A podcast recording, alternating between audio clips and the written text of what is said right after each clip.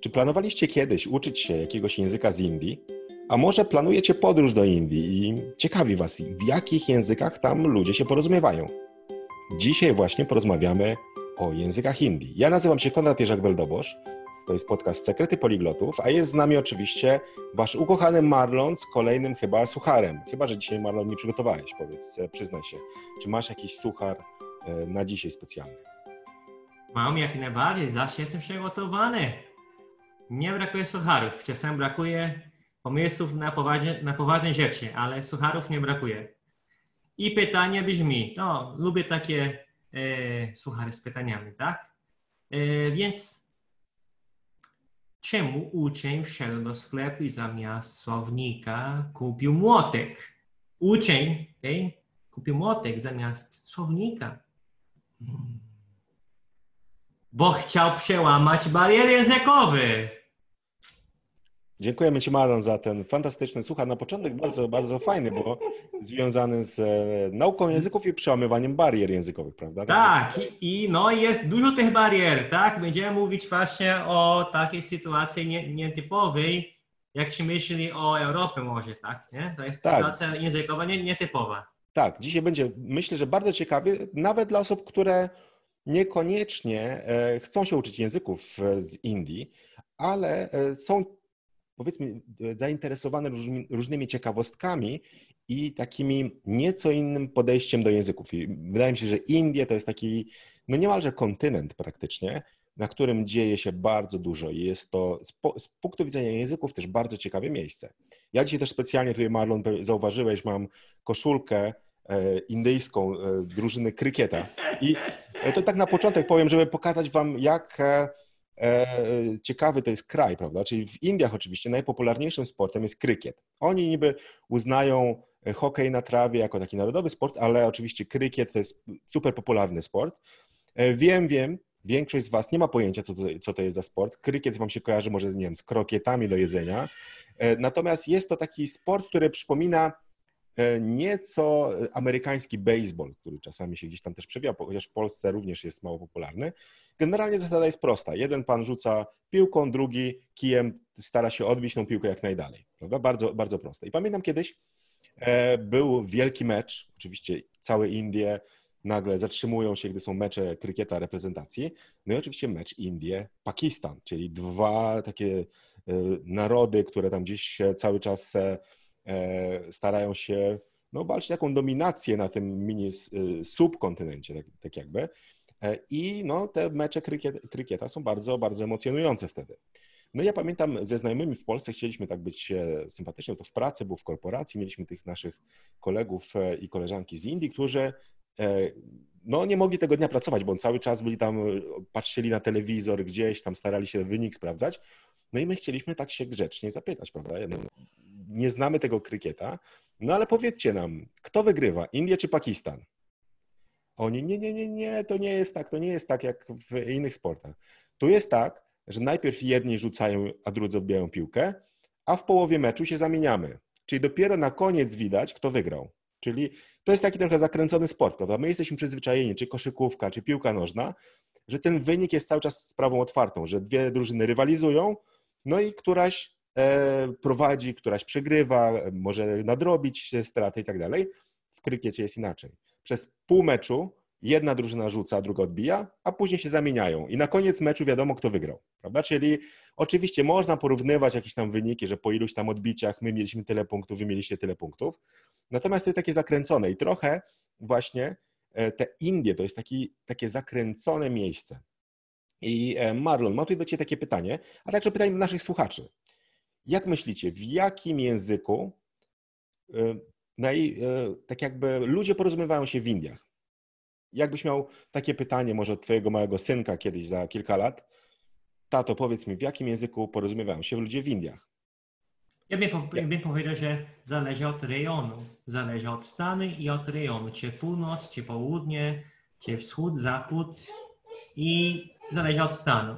Mhm, tak. Więc to ludzie, ludzie byliby zdziwieni, tak? Bo ta, ta, ta odpowiedź jest prawdziwa w sytuacji Indii, Indii, ale w innych krajach to trochę inaczej jest. Tak, ja widzę, że twój syn już tam w tyle się cieszy z odpowiedzi. Więc e, natomiast drugie pytanie, jaki jest urzędowy język Indii? My jako Polacy jesteśmy przyzwyczajeni, że jest ten jeden język, prawda? I, ale tutaj jaki jest język urzędowy? Skoro tu mówisz, że w różnych stanach różnie ludzie mówią, bo na przykład masz Brazylię, masz Stany Zjednoczone, prawda, gdzie też są stany, natomiast no jest w Brazylii język portugalski, ten dominujący, prawda? Czyli natomiast w Indiach, jaki jest język urzędowy? No to angielski chyba i oprócz angielskiego jakieś języki lokalne, ale chyba angielski ze względu na historii, na historię, chociaż nie znam dużo e, ich historii, ale wiem, że mieli taki długi odcinek swojej historii e, z Anglią, prawda? Mm. Tak, aż ja bym powiedział, że tutaj też to jest takie podchwytliwe pytanie, bo tak naprawdę języka urzędowego jako takiego nie ma. I to jest taki też taka ciekawostka historyczna, prawda? Jak te Indie powstały i z czym się zmagają. Tak jak mówisz, przez wiele lat E, znaczy, Indie mają takich kilka faz może, prawda? Czyli pierwsza faza to jest ta faza, gdzie ten e, sanskryt dominował tam, tysiące lat temu, prawda, gdzie pisano Wedy, e, wszystkie jakieś takie święte księgi indyjskie i tak dalej. Czyli to była taka faza, gdzie te lokalne języki dominowały. Natomiast później była taka faza też bardzo ważna, kiedy Indie były pod wpływem tutaj takiego imperium E, mugolskiego, czyli tutaj się kojarzy ze słowem Mugol z Harry'ego Pottera, natomiast byli to e, perscy, e, czy książęta, czy którzy podbili Indię i którzy wpłynęli bardzo na język, języki lokalne właśnie ponieważ ten język perski był dominujący. Potem Indie zaczęły być pod wpływem języka angielskiego, ponieważ Anglicy zaczęli robić różne interesy i sprytnie kombinując dzięki różnym E, właśnie e, kontraktom czy dogadywaniu się z lokalnymi jakimiś władcami, byli tak naprawdę zwierzchnikami Indii. Więc język angielski też odgrywał olbrzymią rolę. Więc Indie były pod wpływem dwóch obcych języków, które strasznie wpłynęły na rozwój tych języków lokalnych, prawda? I to też jest, to też jest bardzo ciekawe. No i co się stało? Po II wojnie światowej e, wszyscy znamy Mahatma Gandhi, prawda, który e, był takim ojcem niepodległości w Indiach. Natomiast Indie, to tak jak spojrzycie sobie na mapę geograficznie, to jest właśnie taki subkontynent. Oni są dobrze oddzieleni od wszystkich. Od Chińczyków oddzielają ich Himalaje. Później mamy e, też e, z, tak jakby ze strony wschodniej mamy dżungle, które, które ciężko jest przejść. No i za Pakistanem mamy też olbrzymie góry, e, które, które no, ciężko jest przebić, zwłaszcza kiedyś w przeszłości. Więc tak naprawdę teren dzisiejszego Pakistanu, Indii i Bangladeszu to było jedno, tak jakby jeden subkontynent, gdzie ludzie mieli ze sobą kontakty, walczyli ze sobą, e, e, handlowali, rozmawiali i tak dalej, gdzie mieszali się bardzo, natomiast mieli e, mniej kontaktów z ludźmi z zewnątrz. To się zaczęło zmieniać oczywiście w tych nowoczesnych czasach, ale po II wojnie światowej Brytyjczycy wpadli na taki pomysł, żeby ten kraj trochę podzielić. Ja słyszałem takie teorie, że Zrobili to po to, żeby też e, Indie nie, sta, nie, nie zostały e, tak jakby włączone w te kraje socjalistyczne, bo Związek Radziecki był tam bardzo blisko, prawda? Więc e, Brytyjczycy pomyśleli, że takie państwo buforowe, Pakistan właśnie, który stworzyli, będzie tutaj bardzo przydatne. Więc wymyślili Pakistan i to był taki podział, który oni wprowadzili, żeby podzielić ten kraj według trochę religii.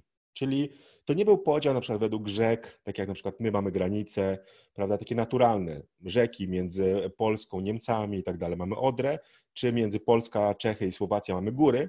Tam po prostu granice przebiegały według e, powiedzmy, nie wiem, lo, lokalnych jakichś tam terenów i zależnie od tego, jaką religię w większości wyznawali ludzie na danym terenie, to ten kraj albo trafiał do Pakistanu, albo ten, ten rejon do Pakistanu, albo do Indii.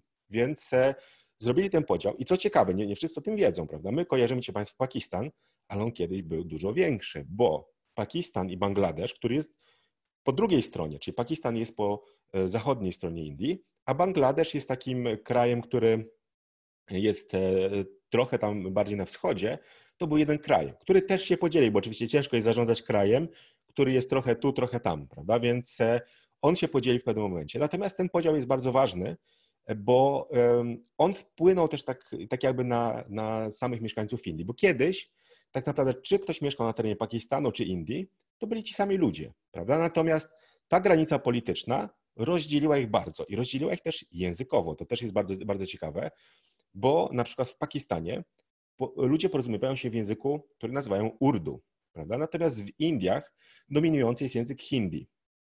Natomiast tak naprawdę przed wojną e, często jak czytamy na przykład e, opowieści, to był to język hindustani, tak, tak był nazywany, i to była taka mieszanka tych obu języków. Tak naprawdę to był jeden język, który rozdzielił się trochę pod wpływem właśnie politycznym. Czyli dzisiaj Pakistańczycy powiedzą, nie, nie, nie, my nie mówimy w hindi, mówimy w urdu. Ale jak znacie hindi, to jesteście w stanie bez problemu dogadać się też w urdu, prawda? Bo to jest ten sam język praktycznie z małymi, z małymi różnicami. Więc mieliśmy ten podział, ale też, co, o czym musicie wiedzieć, w Indiach jest też podział właśnie ten językowy. To, co Marlon wspomniałeś, że w różnych stanach różnie, różnych językach ludzie się porozumiewają. I tutaj są dwie ważne rzeczy, znaczy jedna, jedna ważna rzecz. Te języki należą do dwóch grup, czyli na północy mamy języki, które największy z nich jest hindi, prawda? To są języki indoeuropejskie, czyli bardzo podobne do języków, którymi porozumiewamy się też w Europie, prawda? Czyli język hindi i język polski mają mnóstwo wspólnych rzeczy, prawda? Jak wam powiem na przykład e, liczbę pańć, co to może być? Pięć, prawda? Bardzo nawet fonetycznie nie ma dużych, dużych e, zmian. E, czyli te języki mają wspólne korzenie, prawda? Czyli one, one są siebie podobne. Ale są też języki na południu Indii. Mamy tam język tamilski, mamy telugu, Kanada i tak dalej. To są języki drawidyjskie, oni tak nazywają, czy to są takie ze starszych E, powiedzmy historycznie, prawda, one dłużej, ci ludzie, ci dra, Drawidyjczycy mieszkali na terenie Indii. Teraz te języki to jest zupełnie inna rodzina, więc jeśli ktoś zna hindi, to dogada się z ludźmi, którzy mówią na przykład po bengalsku, po pendżabsku, e, po, e, w jakichś językach typu, nie wiem, w Nepalu może się dogadać tak dalej bez problemu. Natomiast nie dogada się już z kimś, kto mówi po tamilsku na przykład, czyli na, w południowych Indiach. I trochę zaczęło być problemów, bo e, na początku, jak Indie zostały stworzone, padł pomysł, zróbmy hindi językiem narodowym, prawda? Bo to jest język, którym porozumiewa się no, 40% ludzi w Indiach, a 80% to są języki, są ludzie, którzy mówią tymi językami, które są z tej samej rodziny, więc to jest tak jakby takie E, dobre rozwiązanie niby, ale z drugiej strony ci na południu powiedzieli, nie, my się nie zgadzamy, my przecież nie rozumiemy tego języka, my się nimi nie porozumiewamy, dlaczego my się mamy go uczyć, a ktoś inny nie uczy się naszego języka i tak dalej. Zaczęło się mnóstwo protestów, więc co zrobili wtedy e, e, tutaj rząd i tak dalej? Musieli wrócić do języka angielskiego, więc wprowadzili język angielski jako taki język pomocniczy, bo zakładali, że wszyscy w Indiach przynajmniej go w jakimś stopniu znają. Więc dzisiaj ten język będzie pełnił dosyć ważną funkcję, prawda? Czyli bardzo dużo dokumentów jest właśnie w języku angielskim. Na przykład w stolicy y, Indii, w y, Delhi, e, język e, angielski jest takim językiem urzędowym, prawda? Czyli wszystkie dokumenty są tam w języku angielskim. Także tutaj, jak już wiecie, moja żona pochodzi z Indii i ja brałem ślub w Indiach, właśnie w Delhi, więc nasz akt małżeństwa jest w języku angielskim. Natomiast gdybyśmy wzięli ślub w stanie obok, e, z którego moja żona pochodzi, czyli Uttar Pradesh, to tam wszystkie dokumenty byłyby w języku hindi. Mam znajomych z południa Indii i ich dokumenty urzędowe są w języku danego stanu. Czyli dzisiaj wygląda to w ten sposób, że praktycznie każdy stan ma jakiś taki język roboczy, którego używa, a ten język angielski jest takim, który łączy tych ludzi między, e, między sobą. I tutaj dam taki przykład też właśnie z pracy. Jak byłem w w Chennai, czyli w, w stanie Tamil Nadu na południu, czy tam, gdzie porozumiewają się ludzie w języku tamilskim. Wiadomo, ludzie między sobą w biurze mówili po tamilsku z mieszanką angielskiego, natomiast było dwóch e, pracowników. Jeden pochodził z Kalkuty, czyli jego językiem takim rodzinnym był bengalski, natomiast drugi pochodził ze stanu Oriya e, i miał też ten swój język, który no, jest też innym językiem, ale z tej samej rodziny. I oni między sobą rozmawiali w hindi, bo to był taki język, który obaj znali, bo był dla obu łatwy, prawda? Więc, więc mogli się spokojnie dogadywać, natomiast nie znali tamilskiego. Więc e, ze swoimi kolegami z Chennai e, rozmawiali po angielsku. Czyli, czyli to taka jest mieszanka, prawda? Jesteście w jednym biurze, ludzie z tego samego kraju, a tak naprawdę używają trzech języków, chociaż znaj, znają pięć na przykład, prawda? Więc to jest taka mieszanka niesamowita. E, to zupełnie tak, jakbyście byli w domu u Marlona, prawda? Gdzie dzisiaj Marlon na przykład rano mówi w jakimś języku kosmicznym, później po południu w jakimś jeszcze innym i tak dalej. Także ja myślę, że, że Marlon, ty byś się czuł dobrze, dobrze w Indiach, prawda? Bo tutaj ta mieszanka języków e, na pewno, na pewno by ci się podobała. Więc, więc jeśli jedziecie do Indii i chcecie się nauczyć jakiegoś języka, przynajmniej jakichś podstaw, to najpierw sprawdźcie, gdzie jedziecie i jakiego języka się w danym stanie używa, prawda? z założenia, no angielski może wam pomóc, zwłaszcza w takich turystycznych miejscach, ale są znajomością angielskiego nie jest tak dobrze. Jak myślisz, Marlon, tutaj pytanie do ciebie, ile osób, bo mówimy ten angielski jest ważny, jak myślisz, ile osób zna język angielski w Indiach? Tak procentowo, jakbyś, jakbyś powiedział. A, a te masz na myśli, że ile osób zna jakby na tak takim komunikatywnie. komunikatywne, nie? Tak. No, ja, ja nie znam tych danych, więc strzelam, że połowa kraju, bo jak myślę o Indiach, to mi się nie kojarzy z angielskim też. Co połowa kraju bo ja wiem, że, że jakby system edukacji jest bardzo słaby. Też słyszałem, że dla nich e, znajomość angielskiego to jest takie podwyższenie poziomu życia, tak? Nawet inaczej są traktowani, jak znają ten angielski, tak? Bo to jest taki język szlachty, chyba tak jest traktowany. Więc to mówię głupoty, nie połowa kraju. To sobie myślę, do co? 25% kraju. Znaczy ja, ja myślę, że tak, że to jest trochę podobnie jak w Polsce może. Czyli ta znajomość angielskiego jest bardzo podobna, chociaż jest różnica. Właśnie tak jak mówisz, ty dobrze wspomniałeś, że to jest taki język też trochę nobilitujący, ale przez to, że edukacja, zwłaszcza na, na wyższych poziomach, jest tylko w języku angielskim. Prawda? Czyli jak idziesz do szkoły podstawowej, to możesz się uczyć w tym lokalnym języku, ale jak idziesz na studia, to raczej wszystko będzie już w języku angielskim, prawda? Czyli to jest, to jest też taka, taka, taki e, problem i wyzwanie, a z drugiej strony też trzeba pamiętać, że w Indiach bardzo dużo jest analfabetów, czyli ludzi, którzy w ogóle nie chodzą do szkoły. I to już jest, nie wiem, ze 30% czy więcej, prawda? Czyli oni na pewno nie znają angielskiego. Więc ja bym powiedział, że tak 20, to ten twój drugi, e, powiedzmy, ten e, tutaj ta propozycja jest, myślę, że bliższa prawdy. Oczywiście w dużych miastach tych osób będzie więcej. Im jesteśmy w mniejszym mieście, tym jest ze znajomością angielskiego gorzej. Takie w Indiach mają taki problem, które mamy w Brazylii do pewnego stopnia. U, u nich ten problem jest, jest straszniejszy. Jest nazwa językowa na to. To po polsku chyba się mówi diglosja, diglosja po angielsku. To, kiedy twój język pisemny, wersja pisemna twojego języka, tak się różni od twojego języka mówionego, że bez przygotowania nie jesteś w stanie zrozumieć. Więc to, to chyba dla naszych słuchaczy, widzów, to jest trochę nie do wyobrażenia, tak? Bo w momencie, kiedy Polak się nauczy e, czytać i pisać, no to większość, większość tekstów, tekstów zrozumieć, tak? Czasem nie, nie jakiegoś wyrazu tam nie rozumiesz, możesz mieć kłopot z jakimś pismem usiedlowym, ale generalnie rozumieć. Ale tam u nich naprawdę tak się zmienia e, to, co jest napisane, że jest szok, tak? Że dlatego nawet jest ta, nazwa diglosja, kiedy masz po prostu dwa języki. Język pisemny i język mówiony. I to tylko pogarsza ten problem analfabetyzmu, bo jeżeli jest, tak, jest taka ogromna przepaść, tak, no to praktycznie ta osoba musi się uczyć nie, nie tylko pisać, ale mówić, ale i czytać. Musi się uczyć jakby kolejnej wersji, kolejnego języka, tak? Nie od zera, bo to jest ten sam język, jest sporo wspólnego, jeżeli chodzi o, o gramatykę, jeżeli chodzi o składnie, ale tak, musi się uczyć nowego słownictwa, tak? Na, na takie zwykłe rzeczy. I no, to jest ciężko, bardzo ciężko, więc no, na pewno do, u nich to jest problem prawie nie do przekonania. Jeszcze do tego mają inne alfabety, tak? Bo w Brazylii mamy podobną sytuację.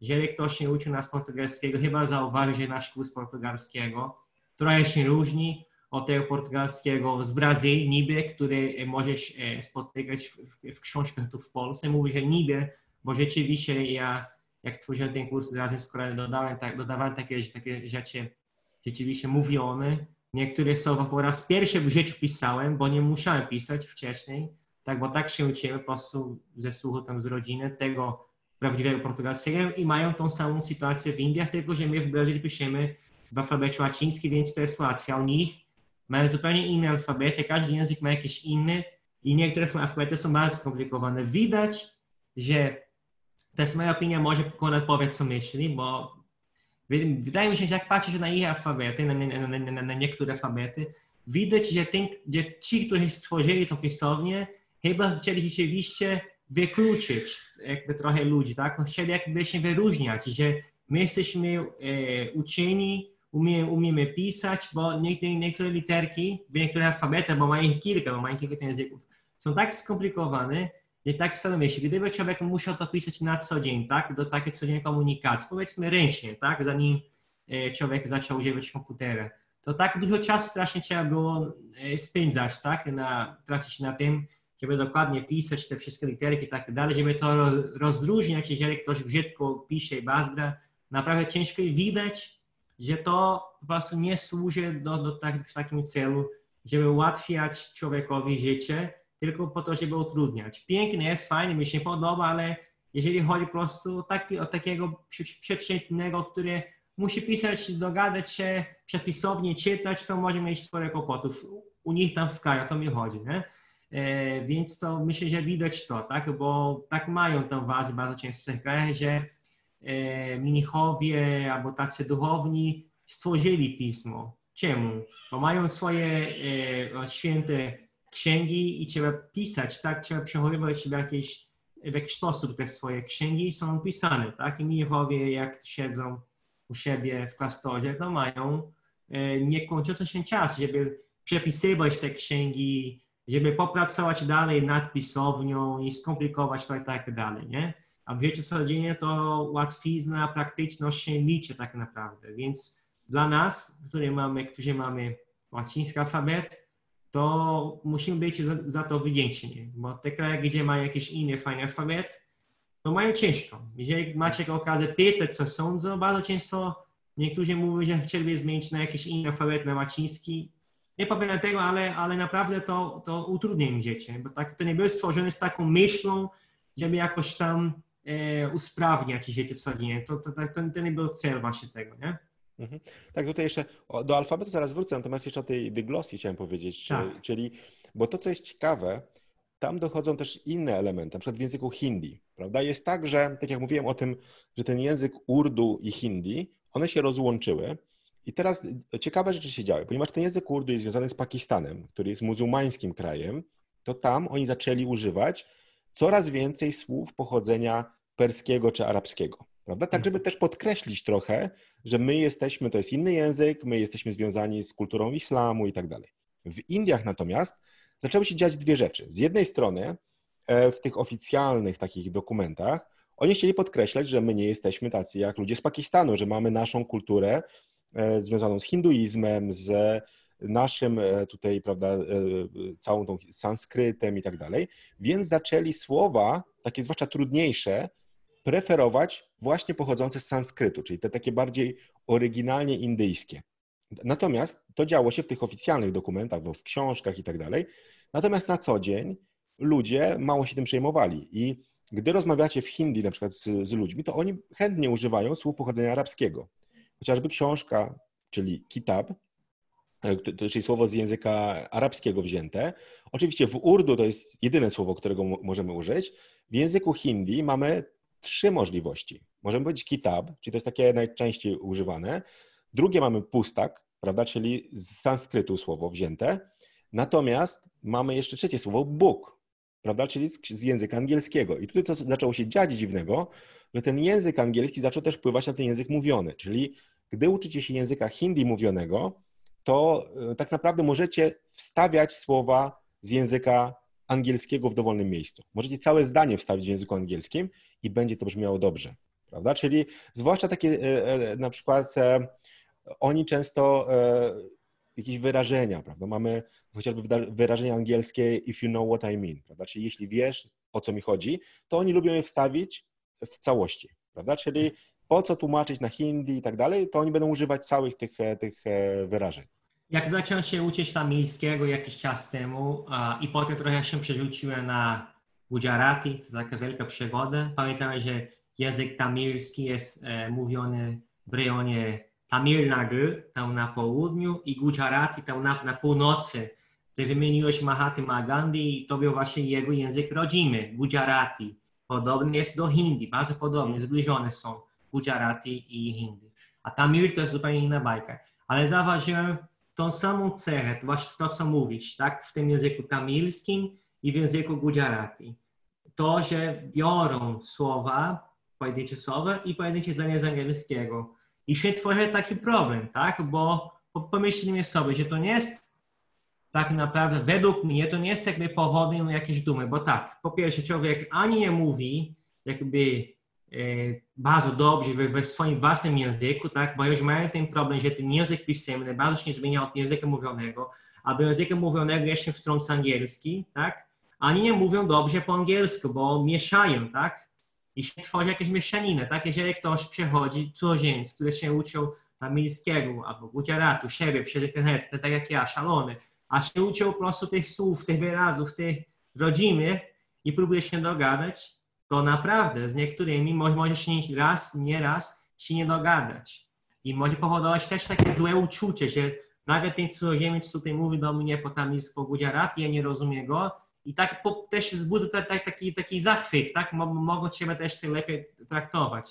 A to jest przykra sytuacja, bo po, potem z drugiej strony, jeżeli chcesz po angielsku się dogadać, pomimo, pomimo tego, że słyszysz angielski, tu, tam jakieś słowo, jak, zdanie, to nie jest tak, że żeby oni się dogadali z kimś po angielsku, żeby oni cały czas mówili tylko po angielsku. Nie? Więc oni mówiąc między sobą takie robią. Jak obejrzałem filmy po tamilsku, widziałem to i byłem w szoku, nie? że ten po tamilsku coś tam nie rozumiałem i nagle nagle zdanie, nie? że if you know what I mean, nie? albo chwilę. Mhm. Tak, tutaj ja, ja jeszcze powiem taką, taką ciekawostkę, bo kiedyś mój znajomy tłumaczył chyba napisy do e, jakiegoś filmu z Bollywood, prawda? I na Facebooku wrzucił w ogóle o co tutaj chodzi. Oni tak mówią połowę po angielsku, to jest jakieś sztuczne, to jest jakieś dziwne, prawda? No ja wtedy się włączyłem, mówię, słuchaj, ja z mojego doświadczenia, jako że moja żona pochodzi z Indii, ja to widzę na co dzień, jak to funkcjonuje.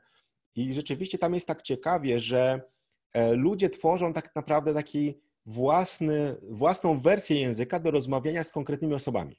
Czyli na przykład jak moja żona rozmawia ze swoim bratem, który bardzo dobrze zna angielski, używa angielskiego w pracy i tak dalej, to oni często płynnie przechodzą z hindi na angielski, prawda? Czyli zaczną, jak ona powie if you know what I mean, prawda, to następne zdanie powie po angielsku, później jakieś słowo doda w hindi, zacznie mieszać to, czyli to taka jest mieszanka, że dwa zdania w tym języku, dwa zdania w tym języku, e, czy używanie słów e, i, i tak dalej. Czy to jest taka naturalna rzecz, ale na przykład jak moja żona rozmawia ze swoimi rodzicami, to już angielskiego nie miesza, bo e, na przykład jej mama zna słabiej angielski, e, potrafi tam coś zrozumieć, przeczytać, ale nie jest w stanie zrozumieć, jak ktoś mówi na przykład e, szybko, więc moja żona używa tylko i wyłącznie hindi, prawda? E, jej tata na przykład zna angielski, ale bardziej zna taki angielski medyczny, bo on studiował medycynę i, i, czytał książki medyczne po angielsku, więc on wiele rzeczy wie po angielsku, jak powiedzieć, a nie wie na przykład w hindi, prawda? Czyli jakieś e, nazwy chorób i tak dalej. Czy to jest takie typowe też często? Na przykład moja żona w języku angielskim zna, wie jak powiedzieć dwutlenek węgla, a nie wie jak powiedzieć w hindi, a z drugiej strony, e, gdy myśli o na przykład nie wiem, jakichś warzywach typu marchewka, cebula, to e, prędzej przychodzi jej do głowy słowo w hindi, bo częściej go używała na co dzień, prawda? Natomiast słowo angielskie musi chwilę pomyśleć, a okej, okay. czyli, czyli często na przykład jak mówi po angielsku, to będzie używać słów z hindi w zasadzie takiej trochę jak dzieci, na przykład jak e, dzieci e, dwujęzyczne. One idą tak na, na skróty, prawda? Czyli jeśli nie muszą myśleć o czymś, to użyją słowo, którym pierwsze przyjdzie, jeśli wiedzą, że ktoś ich zrozumie, prawda? Czyli w Indiach tak się właśnie dzieje. To jest, to jest ciekawy fenomen, bo myślę, znaczy ja nie wiem, nie widziałem w innych krajach e, czegoś podobnego. Czyli zazwyczaj my ludzie rozróżniamy te języki, prawda? Czasami mamy, no może... ja, ja bym dodał, że w niektórych krajach w, Afryce podobnie się dzieje, nie powiem, że to samo, ale e, poznałem, e, jak to będzie, Nigeria, a ten, który pochodzi z Nigerii, to będzie Nigeri, e, Nigerijczyk. Mhm. Poznałem właśnie e, Nigeryjczyków i miałem często kontakt z nimi na uczelni, na uczelni i coś podobnego też było. Nawet jak oni pochodzili z tego samego rodu, tak, na przykład Yoruba, to mówiąc między sobą Yoruba, tak, to też taki przechodzili z angielskiego na Yoruba też, nie? I, i jak oni się, się próbowali się dogadać z kimś, który jest Hausa albo Igbo, to no, mówili głównie po angielsku, ale jeżeli, ale jeżeli coś po Yoruba byłoby podobne po House bo to takie robili, tak, takie rzucali, albo po angielsku mówili i rzucali słowa ze swojego języka rodzimy, czyli, czyli taki to trochę podobne. Jest ciekawe, co mówi, że tutaj mamy podobną sytuację z angielskim ponownie. Tak, ja myślę, że też wynika trochę z takiej kultury indyjskiej, która jest inkluzywna, czyli ona e, dodaje elementy nowe, ale nie usuwa ich, prawda? I tutaj kilka takich przykładów mogę dać też na przykład z e, religii, prawda? Bo to, to będzie dobrze, dobrze, dobrze widać. I na przykład miałem taką sytuację, e, że właśnie mój znajomy Polak i e, jeden e, nasz kolega z Indii rozmawiali ze sobą i zaczęli rozmawiać właśnie o, bo tam zbliżały się święta wielka, wielkanocne. No i ten e, Hindus się pyta, e, mówi, o, ja bardzo lubię chodzić do kościoła e, katolickiego. No i to mój kolega, jak to, ty jesteś katolikiem? Mówi, nie, ja jestem, tutaj wyznaję hinduizm, ale lubię, na przykład jak znajomi mnie zapraszają, to idę na mszę do kościoła katolickiego, też do meczetu lubię sobie pójść i tak dalej.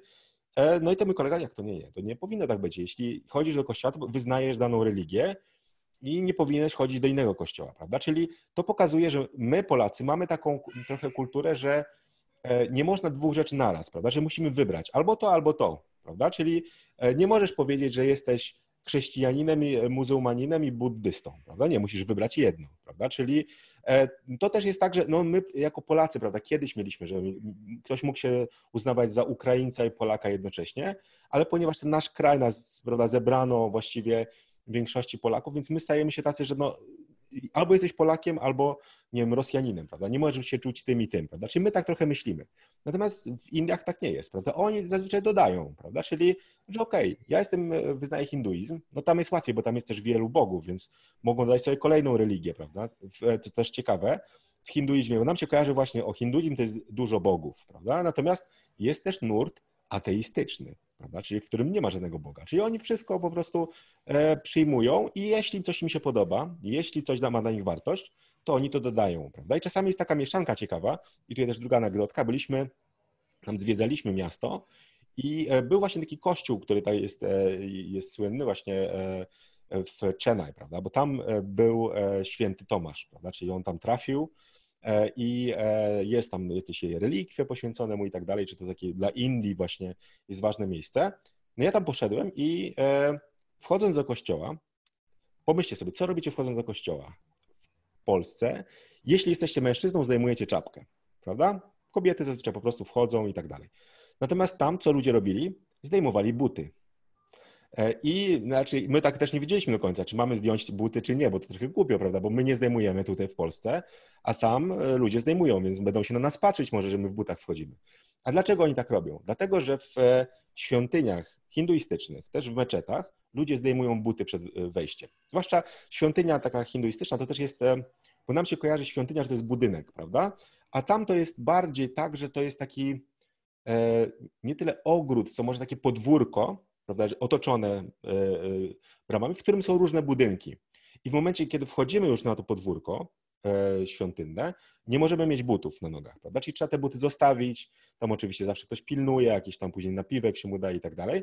Natomiast oni są nauczeni tak, że nie można wchodzić świąt do świątyni w butach, więc tak samo robią indyjscy chrześcijanie, prawda? Oni za, za, po prostu zrobili takie skopiowali coś ze, ze swojej e, oryginalnej religii, w której prawda, ich kultura była, była stworzona i przenieśli to na ich e, nową religię, prawda? Czyli to też było ciekawe właśnie, jak te religie się rozwijały, bo, e, bo to, jest, to, jest, to jest temat już na, na inny podcast tak naprawdę, ale tak jak mówię, że, że to jest ciekawe właśnie, że jest taka inkluzywność, że oni dodają pewne elementy i tak samo robią z językiem, prawda? Czyli tam nie ma tak, że od dzisiaj przestaniemy używać tego słowa, zaczniemy tego. Tak naprawdę możesz używać trzech, a nawet czterech, prawda? Czyli e, tak jak moja żona i tutaj dzieciaki teraz nie mają problemu, żeby polskie słowa wstawiać do e, słów e, zdań w hindi, prawda? Czyli dlaczego nie, prawda? Czyli to jest takie kreatywne, ale też inne podejście do naszego, prawda? My, my, Polacy raczej na przykład nie lubimy, jak na przykład ktoś słów angielskich używa, prawda? Że o, to nie tak nie powinno być i tak dalej.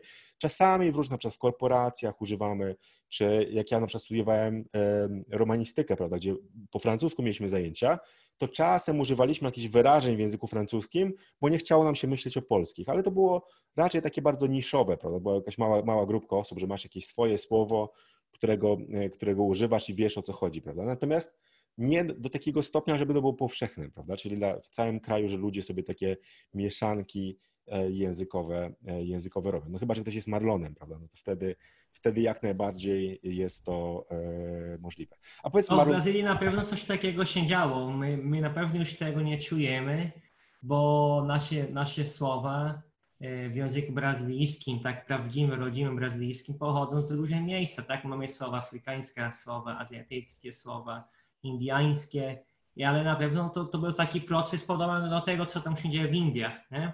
Tylko, mhm. że i my już nie jesteśmy, nie jesteśmy świadomi.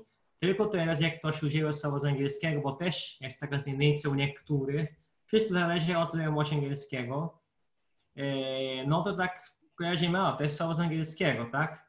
Ale takie słowa, które pochodzą e, z niemieckiego, z hiszpańskiego, czy jakoś tam z włoskiego, to takie nie kojarzymy, że o, to pochodzi z angielskiego. Mówimy, posługujemy się tym codziennie i nie jesteśmy świadomi tego, tak?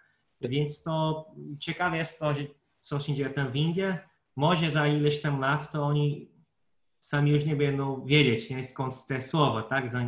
które są teraz angielskiego, może to się traci właśnie to, nie? Tak, tak znaczy ja myślę, że w Brazylii też coś innego było, że to był kraj też zbudowany imigrantami, którzy pochodzili z różnych krajów mm-hmm. i oni przez dłuższy czas żyli w swoich grupkach, prawda? Czyli mm-hmm. mieliśmy polskich imigrantów na południu Brazylii, niemieckich, prawda, włoskich e, i tak dalej. I to było, e, działało w ten sposób, że ludzie tak jakby oni cały czas żyli w tej swojej e, takiej wspólnocie, prawda? Czyli jeśli ktoś był polskiego pochodzenia, to najczęściej, nie wiem, brał ślub z osobą polskiego pochodzenia, czyli ludzie się nie mieszali, oni używali portugalskiego, czasami niektórzy znali go bardzo słabo. No ale, ale Bardziej... te grupy potem dobrze, dobrze się wymieszały, nie? Dobrze tak, ale, ale wspólnoty oddzielone to tak przez krótki czas, nie? Tak, ale wiesz co, to było tak, że to po wojnie się zmieniło, bo e, przed wojną też były silne wpływy, i to też w Stanach Zjednoczonych się działo. Jak obejrzycie sobie filmy, E, pamiętacie o jakichś takich mafiach chicagowskich i tak dalej, były olbrzymie wpływy języka włoskiego, czyli ludzie po włosku się porozumiewali, mamy ojca chrzestnego i tak dalej. Natomiast te wpływy, one się zaczęły zmieniać. Na przykład e, mało kto wie, że było dużo imigrantów niemieckich w Stanach Zjednoczonych, ale pomyślcie sobie, Stany Zjednoczone prowadzą wojnę z Niemcami, to jak tych Niemców będą traktować? Czyli ci Niemcy przestali tak jakby, bo oni mieli do wyboru, albo pokażę, że jestem Niemcem i tak naprawdę jestem wrogiem, albo będę starał się zamerykanizować, żeby oni zobaczyli, ok, ja pochodzę z Niemiec, ale jestem tak naprawdę Amerykaninem, prawda? Czyli to, to działało. A w Brazylii też było tak, że po wojnie, e, przez to, że Niemcy też na południu tam próbowali, nawet chcieli odłączyć chyba część kraju e, od Brazylii, to brazylijski prezydent, tam chyba Getulio Vargas, e, wprowadził mm. takie pewne ustawy, które na przykład zabroniły prowadzenia tych szkół, e, na przykład w języku polskim i tak dalej, żeby ludzi zmusić trochę do mówienia po portugalsku, przez co oni zaczęli się bardziej mieszać, prawda? Czyli to, tak. ja pamiętam, rozmawiałem z takim e, Polakiem, który właśnie w Brazylii mieszkał, no i on strasznie, było mu przykro, że, że tak naprawdę to utrudniło, że były te grupy, które utrzymały ten język polski, ale właśnie to, co ten prezydent wprowadził, to strasznie utrudniło propagowanie, zwłaszcza wśród dzieci, prawda? Bo dorośli tam jeszcze się porozumiewali, ale dzieci, które mieszkają za granicą, tak jak Polacy na przykład w Wielkiej Brytanii teraz, prawda, czyli mnóstwo osób ma problem z tym, że ich dzieci nie mówią po polsku dobrze, bo w szkole mówią po angielsku, wszędzie mówią po angielsku, więc no ten język gdzieś tam zanika, prawda? I to był ten sam problem w Brazylii. I myślę, że dlatego teraz też ten portugalski jest takim językiem właśnie powszechnym wszędzie i ta mieszanka wielokulturowa jest coraz bardziej powszechna, prawda? Czyli są ludzie polskiego pochodzenia, którzy na przykład są wymieszani tam z Japończykami, a są Brazylijczykami, prawda? Więc e, a wracając tam do, mhm. do, do Indii, do, do, do tematu, to pytanie, które mam jest tak, czy sądzisz, że hindi, że język hindi ma wpływ na te pozostałe języki? E, chodzi mi o to, że jak ludzie mają takie mimowolny kontakt przez telewizję, przez muzykę z tym językiem hindi i nawet tak się uczą hindi i mówią w swoim języku, tak? Nie wymieniliśmy nazwy, ale są różne, tak jak na przykład Tamil, Gujarati, Oria, Telugu, Marathi i tak dalej. Więc mówiąc oni, albo Malayalam, oni jakby mówią w swoim języku, czy oni jakby coraz bardziej jakby biorą słowo z hindi też, skoro oni tak łatwo robią z angielskim. Czy on też to samo robią z hindi, czy tak oni nie mają tej, tej, tej, tej tendencji, bo tak wolą, nie, bo tak to jest jak, jakiś inny język nasz indyjski, a po co mieszać mój język z tym, a z angielskim ok, bo angielski nie ma nic wspólnego jakby z nami, tak? Mhm. Znaczy ja bym powiedział, że jest inny wpływ, bo to, o czym trzeba też pamiętać, to jest to, że te języki mają przełożenie na e, filmy, prawda? Czyli część z osób, która ogląda tutaj nasz e, podcast, pewnie zna filmy Bollywood, prawda? Czyli mamy... I to są głównie filmy w Hindi? to są tylko w, Bollywood to jest tylko i wyłącznie w hindi.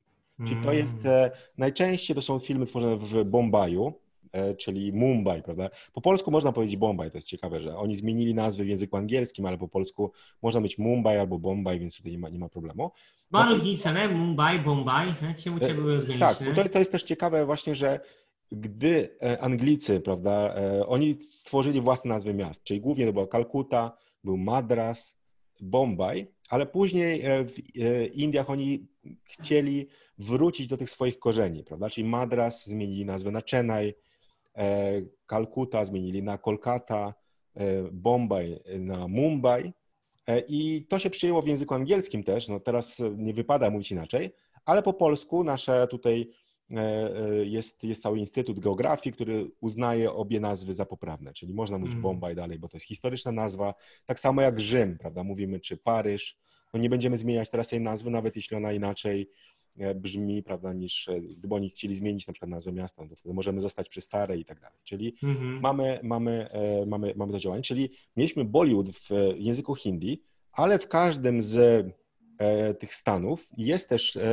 biznes filmowy, jest Collywood, Gollywood i tak dalej, czyli każdy ma jakąś nazwę, zmienia pierwszą literkę, prawda? I teraz nie wiem, czy Bollywood właśnie nie pochodzi od tego, że to jest Bombay, prawda? Czy oni od Hollywood zmienili, E, też w Pakistanie jest Lollywood chyba, od, bo tam w Lahore jest e, e, bodajże. Także, także Poważnie. Jest tych mnóstwo tych Hollywoodów, prawda? I teraz jest tak, że najpopularniejszy jest oczywiście Bollywood, no bo dlatego, że język hindi to jest 40% ludzi mniej więcej w Indiach, czyli największy rynek, plus mamy 80% to są te języki północne, prawda, które są zrozumiałe, czyli jeśli ktoś zna te języki, ten Czyli aż 80% Korek, to bardzo myślę, dużo, tak, nie? Jeśli chodzi o ludzi, tak, tak, to jest... Ja myślę, że to jest bardziej równy, że takie pół na pół, nie? Że nie, tam nie, na południu... To 40... Tak, to oczywiście się zmienia, bo tam liczba osób, e, która się rodzi w Indiach i tak dalej, to jest bardzo dynamiczne. Niedługo Indie będą chyba prześcigną Chiny. Natomiast e, hindi to jest właśnie 40% mniej więcej. Ale, ale, oczywiście są też różnice, bo hindi w jednym mieście, hindi w drugim mieście, czyli oni czasami mają problem taki, co jest językiem, co jest dialektem, co jest, e, czyli taka jest mieszanka olbrzymia. Natomiast e, generalnie... Tak, bo oni biorą te słowa zapożyczone bardzo chętnie chyba, nie? Taki... Tak, to jest, to jest mieszanka taka dosyć duża, tak. I, natomiast to, co jest o, o, tych filmach, że hindi jest językiem zrozumiałym, czyli jeśli pojedziecie do jakiegoś regionu, nie wiem, nawet do Nepalu, czy do Pendżabu, gdzie tam pendżabski jest język, czy tam, tak jak mówić, Gujarati, czy inne, te, te północno E, czyli te indoeuropejskie, to wówczas hindi jest rozumiane bez problemu, dlatego że ludzie oglądają filmy e, z Bollywood, które są popularne w całych Indiach, prawda? Czyli kojarzą, aha. to tak jakbyśmy my, Polacy, oglądali filmy e, rosyjskie cały czas, bez, bez napisów, bez lektora, i e, wtedy no, byśmy byli osłuchani z językiem rosyjskim, prawda? Mimo, że on jest różny od polskiego, to dużo rzeczy byśmy dużo lepiej rozumieli. Ale chyba taka, taka, taka wiedza bierna się tworzy, nie? Taki kojarzysz te słowa, kojarzysz... Tak, tak. Oni, oni czasem potrafią mówić, ale popełniają błędy i tak dalej. Czy to nie jest tak, że, że ludzie rzeczywiście dobrze znają? Oni mają taką bardziej komunikatywną, praktyczną znajomość języka, to też jest fajne, prawda? Bo to nie znaczy, że musimy rozmawiać w tych językach i... E, czyli na przykład moja żona ma, ma, ma wiele e, znajomych, bo też nasza kombinacja taka, że mąż Polak, e, żona e, z Indii jest bardzo niestety e, rzadka. I myślę, że w Polsce, nie wiem, udało nam się, a szukaliśmy wszędzie, chyba jest 10 par takich, prawda? Czyli jest, jest dużo więcej małżeństw, gdzie jest Polka plus Hindus, ale w drugą stronę to jest, jest ciężkie. Prawda, była Miss Indii, mieszka w Szczecinie też, to jest ciekawostka taka, która w latach 80. ona przecierała szlaki, Natomiast teraz jest bardzo, bardzo mało, mało osób. No i my większość z nich znamy, prawda? Więc e, też rozmawiamy z ludźmi z różnych rejonów i czasami moja żona rozmawia właśnie z e, tymi osobami, które e, mówią w innym języku tak naprawdę, jako tym języku ojczystym, ale się, porozumiewa się w hindi, prawda? I też jest tak, że dogadują się bez problemu, ale czasem ona mówi, że oni mówią dziwnie z jakimś akcentem, czy, czy coś trochę inaczej wymawiają, więc, ale generalnie bez problemu się komunikują, czyli to, to, to działa, działa dobrze. Natomiast myślę, że czasami jest tak, że ludzie mogą tracić ten swój język, prawda? Czyli to jest tak, że e, na przykład jak patrzymy na, na dzieci, prawda, które e, one e, przyjechały tutaj, wychowywały się w Indiach, prawda, czyli i przyjechały do Polski. Czyli znały ten hindi taki na poziomie komunikatywnym, rozmawiania z, z kolegami, z rodziną i tak dalej, ale na przykład zwłaszcza ta, ta młodsza córka, ona nie, nie chodziła do szkoły, więc nie potrafiła pisać. Ma tutaj braki duże, jeśli chodzi o liczbę słów, prawda? Uczy się teraz szybko polskiego, ale to jest tak, że ten polski staje się jej tym głównym językiem, natomiast w tym momencie one na przykład znają angielski komunikatywnie, hindi dobrze, polski dobrze, ale nie znają żadnego języka tak dobrze, jak ludzie, którzy na przykład mieszkają od, od, e, urodzenia w Polsce, prawda? Czyli to jest tak, że czasem tracimy ten język e, oryginalny. I to też, że ludzie mówią po angielsku na co dzień, e, no to też jest problemem, bo też zapominają wiele słów, prawda? Moja żona jak się pytam, a jak powiedzieć to na przykład w hindi, to ona nie wie, na przykład musi sobie pomyśleć i tak dalej, bo rzadko czyta na przykład w hindi, bo jest mało książek, jest więcej jakiejś takiej literatury dla starszych osób, powiedzmy, czy no i jeszcze będą inne słowa, nie? I jeszcze, tak, jeszcze i to, i to jest... będą bardzo inne, jest ta diglosja, to co tak mówię, utrudnia i wyklucza, tak? Tak, tak i to jest, to jest dlatego że nawet jak e, pojedziecie na przykład do Indii, do księgarni, e, to tam 90% książek to są książki po angielsku. Prawda? Swoją drogą bardzo dobry pomysł, żeby tam sobie książek dużo kupić, bo są dużo tańsze, bo są specjalne ceny do, do, w Indiach, także tam jest cena 10-20% normalnej ceny tej samej książki, E, oczywiście legalnie wydanej, prawda, przez wydawnictwa, tylko że mają ceny specjalnie w Indiach, e, bo są jeszcze pirackie wersje. Czasami zobaczycie takich ludzi na ulicy, rozłożone książki e, kserowane i tam sklejane, no to te jeszcze można tanie kupić, prawda? Ale, ale tak jak mówisz, nawet jak pójdziecie do dużych takich księgarni, to są książki w języku angielskim. Ja tam zawsze jeździłem, kupowałem do różnych języków te wydawnictwa brytyjskie, amerykańskie, bo zawsze można było dużo taniej E, tam je, e, tam je dostać. Także to jest, e, to jest ciekawe. Natomiast, natomiast większość tych książek jest w języku angielskim, prawda? Czyli to też jest ciekawe, że nawet jak ja chciałem sobie kupić jakieś książki, no to musiałem się natrudzić, żeby je znaleźć, prawda? Bo to nie było tak łatwo.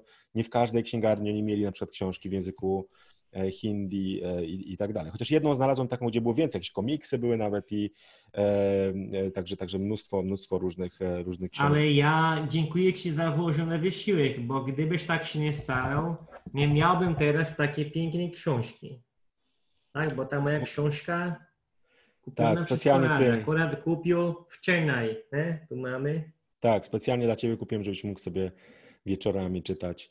I to jest też ciekawe. Tu mogę też... Bo Języku tamilski. Tak. Okay. Ciężko mi, mi się rozumie, bo, bo jak się uczyłem, to, to trochę mniej się uczy, ale cały czas języka mówionego, nie? Więc tutaj skoro mamy książkę, jest język pisany, ale jest bardzo ciekawa, ciekawa historia o zwierzakach. Tu mamy nawet obrazek. Nie? I czekaj, zobaczymy, czy widać te literki. No, Samo widać, nie? Przed chwilą... Tak, natomiast, natomiast ja jeszcze pokażę bo teraz chyba będzie, będzie, będzie trochę lepiej. Bo też ciekawe o tych, o tych alfabetach mówiliśmy, prawda? Ja też mam przygotowane książki, pokażę Wam właśnie, żeby też pokazać różnice, bo gdy mówimy o językach, prawda, to są inne słowa i, i, i tak dalej, ale też inne alfabety. Ja specjalnie mam książkę, tę samą książkę w dwóch językach indyjskich. Jest to książka, którą możecie, y, może rozpoznać po kolorach. Nie wiem, czy jesteście w stanie E, rozpoznać. Tutaj e, pokażę, e, nie wiem, czy, czy, czy dobrze widać na przykład. Pokażcie z przodu akurat. To, to, jest w języku tamilskim. Tak, tamilskie, aha. Zobaczcie, tak, czyli to, to wygląda tak. Mogę pokazać tutaj jeszcze raz swoją, możecie porównać. Tak, niestety to... ci, którzy słuchają nas, no, nie mogą nic zobaczyć. Literkę. A teraz zobaczcie tę samą książkę w języku hindi. Mhm. I co ciekawe, oni tutaj, e, tytuł jest napisany w języku angielskim, bo to jest książka oczywiście tłumaczona, E, bogaty ojciec, biedny ojciec, prawda? Ja często, to jest często tłumaczona książka, ja często ją znajduję, właśnie kupuję jako, jako taką ciekawostkę, e, bo mamy w języku polskim, to też jest moja, moja rada dla osób, które się uczą jakiegoś języka e, i chcecie zacząć, no powiedzmy, czytać, to czytajcie tłumaczenia książek, a nie książki pisane w oryginale od razu.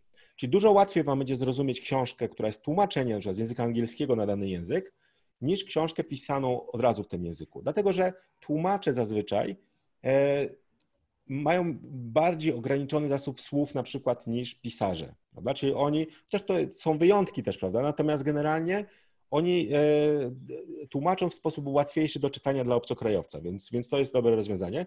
Natomiast zauważcie, e, nie wiem, czy, czy będzie widać na przykład tutaj e, literki, przynajmniej u góry. Jest pewna różnica, prawda? Czy one to, takie wyglądają jak szlaczki, takie dziwne i tak dalej, ale pomiędzy tamilskim a hindi jest drobna różnica, którą można zauważyć, jeśli od razu zobaczycie, że będziecie widzieli, że to są różne języki. W języku hindi, nie wiem, czy ty Marlon widać, wszystkie e, literki w danym słowie są połączone taką kreską u góry. Kreska tak? u góry, tak I te jest. literki, one są mniej troszkę zaokrąglone, one są więcej z prostych tych e, znaków. I to jest ciekawe, skąd się to wzięło. E, wzięło się z tego, na czym ludzie pisali. Na północy ludzie pisali na czymś innym niż na południu. Na południu najczęściej te pierwsze zapisy były na liściach. I teraz problem był taki, że pisanie na liściach, jak zrobicie taką kreskę, to niestety e, będziecie przecinać ten liść i nie nadaje się on już do niczego.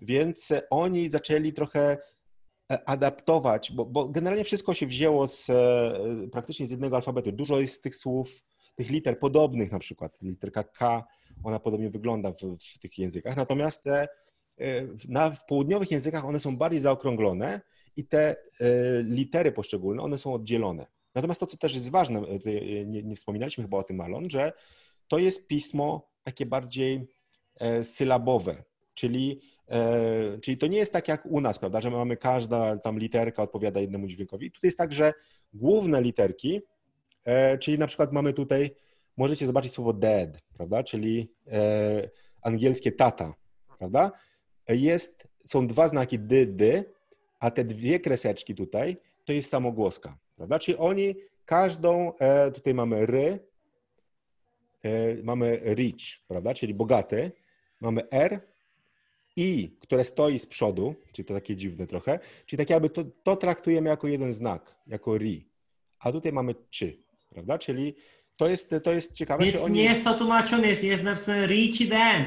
Tak, tak, oni tutaj tego nie tłumaczą, e, e, tutaj tu, tutaj tłumaczą już na przykład, prawda? Więc to też zależy, oczywiście po angielsku e, podali tytuł, ale tutaj jest e, tytuł w języku tamilskim. Czyli to no, różnie bywa, ale bardzo dużo jest słów. Tutaj akurat ta książka jest taka e, dla osób też, które znają często angielski, więc e, oni nie stosują tutaj tych takich typowo e, słów z hindi, tylko dużo z angielskiego też e, dodają, więc, e, ale zapisując w tym piśmie Devanagari, prawda, czyli... Tak, oszukane, oszukane hindi, nie? To tak, masz tak, tam rich dad, nie? Tak, tak. I, to, i to, to wygląda, ale to, to jest ciekawe właśnie, że oni bardziej, czyli zapis jest bardziej sylabowy, czyli trzeba nauczyć się literek dla spółgłosek, a następnie jak się zapisuje każdą samogłoskę, prawda? Bo są różne sposoby, na przykład A nie zapisujemy w ogóle, prawda? Na przykład I zapisujemy jako taki, taką kreskę połączoną. I to pewnie taki, ta, taki długi, nie? Bo chyba je się rozróżniają długie, to jest, krótkie. To jest tak, krótkie, tak, ale y, mamy drugą wersję, gdzie i jest po prawej stronie, czyli zależnie od tego, po której stronie to wstawimy, to będzie albo długie, albo krótkie, prawda? Ten dźwięk tutaj, te dwa, to jest E albo AI, AI, prawda? Czyli oni bardzo często w języku potocznym mówią jako E, takie otwarte, więc, więc to działa, prawda? Tutaj mamy też słowo poor, prawda? Ale to oni ciekawie zapisali, bo to jest krótkie U, pu, tutaj jest A, ry, czyli puar, czyli puar dead, prawda? Czyli to jest, to jest ciekawe, jako to też fizycznie. Ja też mam e, e, moje nazwisko zapisane w języku hindi oficjalnie. Nie mam przy sobie niestety, ale mam taką kartę właśnie, coś takiego jak dowód osobisty indyjski, więc mam no tam, co prawda oni chyba fonetycznie, e, tam zamiast jeżak to dżerzak i tak dalej, ale tak jest napisane, że to jest e, naprawdę e, jestem dumny, że to byli w stanie zapisać, prawda? czyli Więc... oni pisali dzierzaki, czyli oni Tak, tak, oni fonetycznie tak że, tak, że mieli chyba jakoś, jak oni to wpisywali do systemu po, łacińskim alfabetem, to system im przerzucał to na ten alfabet na ten, to pismo Devanagari, prawda? Czyli tam było, że jak jest J, no to jest G, prawda, i tak dalej. Czyli to jest, to jest, to jest ciekawe, prawda? Czyli no jest, jest sporo, sporo, sporo ciekawostek. E, także, także to, no ja mówię, jeśli chodzi o, też o język, e, to też taka rada, jeśli mówimy o alfabecie. Jeśli chcecie się nauczyć jakiegoś języka z Indii, prawda? Myślę, że możecie uczyć się alfabetu, ale on nie będzie wam koniecznie w 100% potrzebny, prawda? Czyli to jest, to jest e, e, jedna z rad. I tutaj może, mogę od razu przy, przy okazji powiedzieć, że e, pracujemy nad kursem hindi, naszym tutaj dla początkujących. E, mamy już kilka osób zarejestrowanych. Zachęcamy Was tutaj do rejestrowania się też na e, rezerwowania miejsca, bo im więcej osób się zapisze, tym większa szansa, że ten kurs się szybko pojawi. Także pod wideo znajdziecie link, którym znajdziecie więcej informacji, jak zarezerwować miejsce.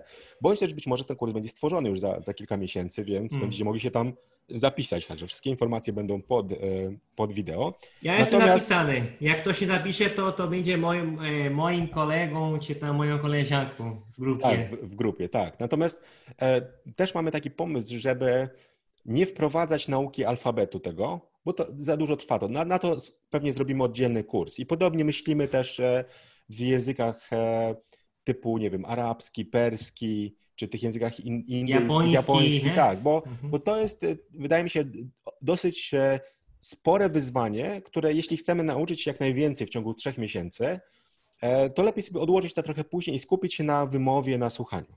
Natomiast, żeby Wam pomóc oczywiście orientować się, co tam jest powiedziane, to w języku, e, w hindi możemy spokojnie stosować zapis w łaciński, prawda? Bo E, w momencie, kiedy ludzie z Indii piszą do siebie, oni bardzo rzadko używają tego pisma Devanagari, bo jest ciężko pisać na komórce, prawda, czy na, e, na, e, na klawiaturze, prawda. Najczęściej na komórce to działa w ten sposób, że wybieramy spółgłoskę, później wybieramy samogłoskę, później coś tam.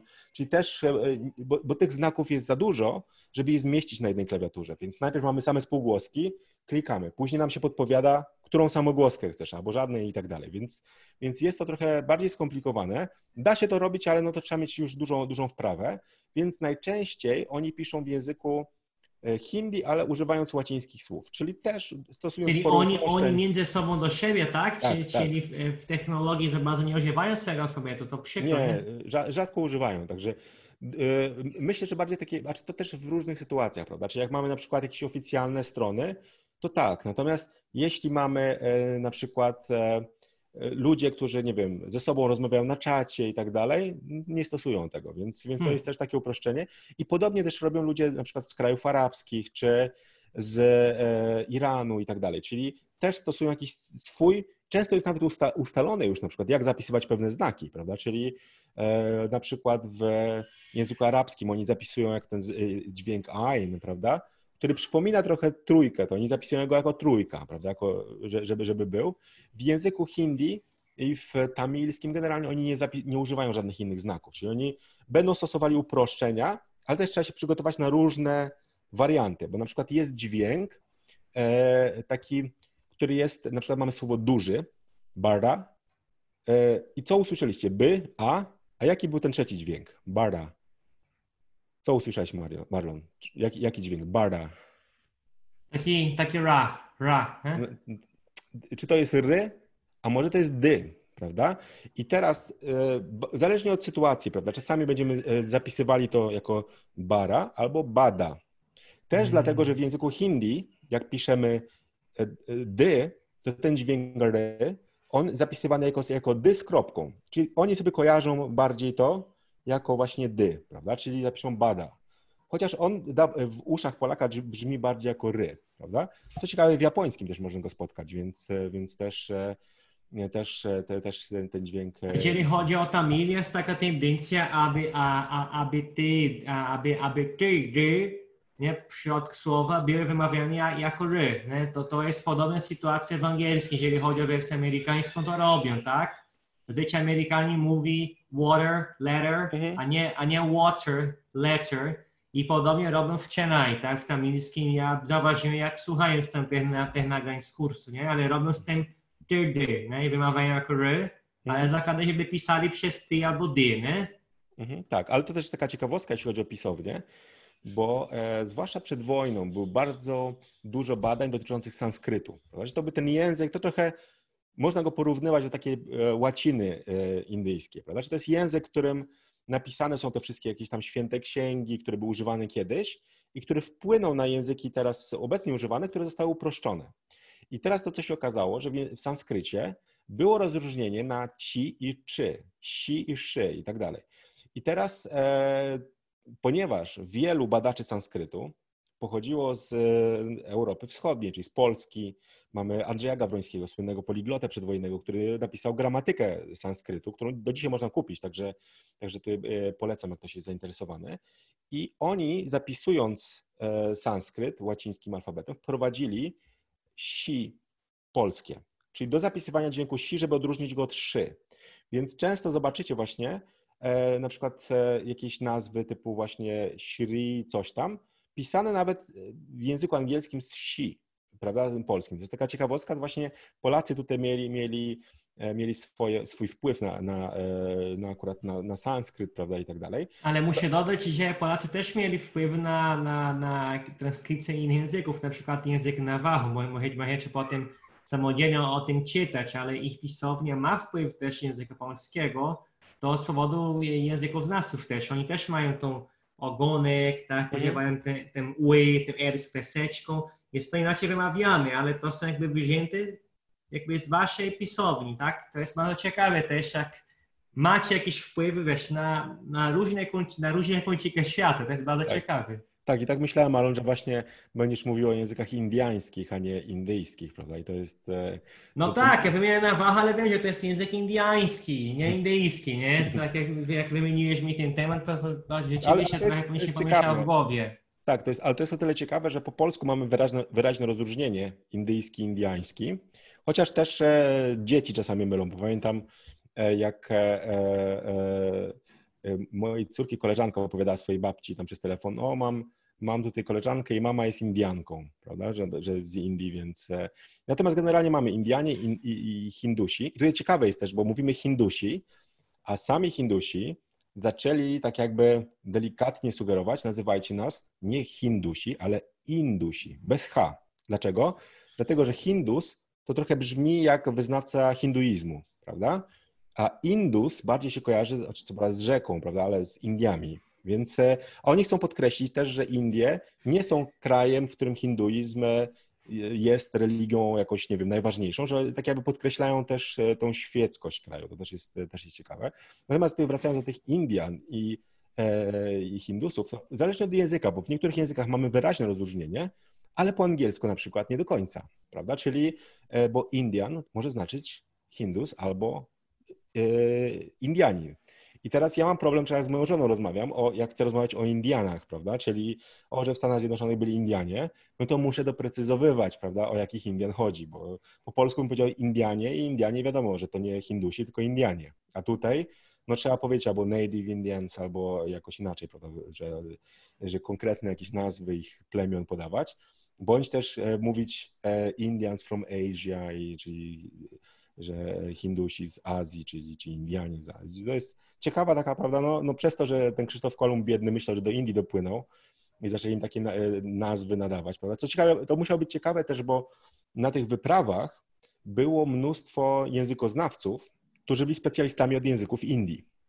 I oni trafili tam, bo mieli tłumaczyć, prawda? Się okazało, że w ogóle nie, nie są w stanie się dogadać. Później zaczęli oczywiście uczyć się tych języków lokalnych, ale to było to dla nich y, pewnie szokujące, bo no by spodziewałby się, że dopływasz do jakiegoś kontentu, gdzie przynajmniej jakieś podobieństwo może jest, prawda, a tutaj nie, no tutaj okazuje się, że, że zupełnie, zupełnie inny, e, inny język, prawda? Także, także no jest trochę, trochę, trochę mieszanki, prawda? Tak, a jeżeli chodzi o, Indię, to rodzima nazwa jest, jest Bharat, takie coś? Oni mają kilka nazw, e, nawet, te, czyli są właściwie trzy takie, które, których używają. E, pierwsza to jest India, oczywiście, z języka angielskiego i to też można w hindi, na przykład jak mówicie, e, użyć tego słowa. Kolejny to jest Bharat i tutaj to ciekawe jest ten dźwięk, bo to też jest charakterystyczne dla języków z Indii, z wyjątkiem tamilskiego chyba, natomiast w innych językach, też tych południowych i północnych to też e, się pojawia, to są te dźwięki z H. Być tak. może kojarzycie na przykład aktora Shahrukh Khan, prawda? On jest pisany Shahrukh, K-H, i później nazwisko K, H, A, N. I teraz e, Hindusi, w momencie, kiedy widzą H po spółgłosce, to oni mają inny dźwięk, czyli zamiast K powiedzą K. Czyli takie z takim H, czy takim... E, z powiewem, tak jak tak, mówisz, z takim tak. Tak, i tutaj moja żona ma, ma, ma problem, bo jej imię zawiera takie, ona się nazywa Kurzbu, e, czyli K, no i Polacy oczywiście mówią Ku, e, prawda? Czyli e, pamiętam nawet e, e, moja siostrzenica pisała kurzbu, k, u, ży, by, u, prawda? Natomiast tam piszemy k, ch, u, s, h, b, u, prawda? Czyli no jest, to, jest to zakręcone. Ja pamiętam, no jak moją, mojemu tacie przedstawiałem, to mogę e, powiedzieć wam. E, e, tak, i e, no i on się zapytał, jak ona ma na imię. No i podałem mu to imię. No to mój tata, czy mógłbyś podać jej jeszcze raz?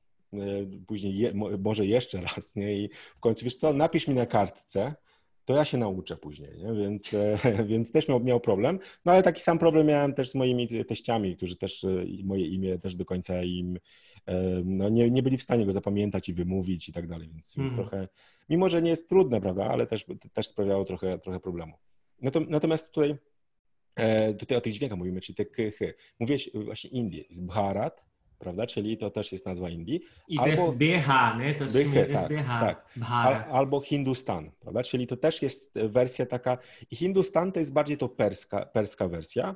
O. E, Bharat to jest bardziej z sanskrytu, powiedzmy. Czyli teraz myślę, zależy że tego, tylko, że tylko wersja Bharat jest używana, tylko. różnie, nie, nie. To w Hindi możesz spotkać, i teraz w zależności od tego, kto jak mówi i tak dalej, więc Mm. e, e, na, na co dzień tak powiedzą India, prawda? Że te Bharat to brzmi im za bardzo oficjalnie, prawda? Czyli to tak. tak Ale chyba to jest taka cecha też Indii, nie? Bo jak się uczy Gujarati i Tamil, bo widziałem, że czasem oni mieli tyle słów na to samo, że mieli dużo synonimów. Nie wiem, czy- nie wiem czy to jest taka cecha ich języków, że oni na wszystko prawie mają masę synonimów, nie? Mhm. Tak, i to też, ale to im pomaga na przykład w stworzeniu poezji, prawda? Czyli to też daje większe możliwości, prawda? Wyrażenia. Ogromne, nie? Ogromne, bo jeżeli masz na każdy język słowo, pomidor, e, lew, krzesło, drzewo, dom, jeżeli masz 5-6 na to samo, to Tak, czyli na przykład jak mówimy miłość mamy, prawda? Możemy powiedzieć piar, e, iszk, muhabbat, prawda? I to jak oglądacie filmy Bollywood, to każde z tych słów znajdziecie odmienione na wszystkie przypadki. Aha. Natomiast, e, natomiast to, to, to, jest, to jest ciekawe, prawda? Czyli, a powiedz mi Marlon, jak, jak się uczyłeś tych języków, czy coś sprawiało ci problem? E, Ja też No na powiem, pewno, że- na pewno dźwięki, tak? Bo oprócz tych dźwięków e, z tym H, to Gujarati ma, ma, ma to bardziej. W samej nazwie, tutaj wymawiam źle, bo, bo to powinien być Gujarati, bez dża, dża, nie? Mhm. E, więc to był taki jeden kłopot, bo dla mnie to było już normalne, że jakiś H występuje po P, T, K. Mhm. Chyba najczęściej to tak się dzieje w różnych językach, P, T, K. Ale ten, ten H po B, D, G, po G nawet to sprawia większe kłopoty z jakiegoś powodu, taki, no trudniej to wymowy, no? Bo, bo w języku Gujarati słowo dom, nie? Te, te, też będzie gar, gar. No dzisiaj nie wychodzi bardzo, gar, nie? Mhm. E, I kolejna trudność to, to były te, te dźwięki, nie pamiętam jak się nazywa po polsku, ale człowiek język musi być trochę wycofany, trochę do tyłu, tak? To jest Mhm. bardzo typowe też dźwięki dla języków w Indii. Chyba nie ma tam języka, którego by, którego by nie miało, tak? Tych, tych dźwięków, nie? Zazwyczaj L, R, N, T, D. Mhm. Nie, tych pięciu. I czasami nawet, nawet G. Nie? To, to bo było trudne, bo tak niełatwo, żeby to byś miał tak, jak ma być. Nie? Tak jak na przykład e, e, na przykład pytanie, tak? E, czy jesteś, tak? Czy, czy jest, jesteś? W tamilsku to byłoby e, irungarla, irungar i ten lala, irungarla i, i nie wychodzi mi za bardzo do dziś. Irungarla, nie?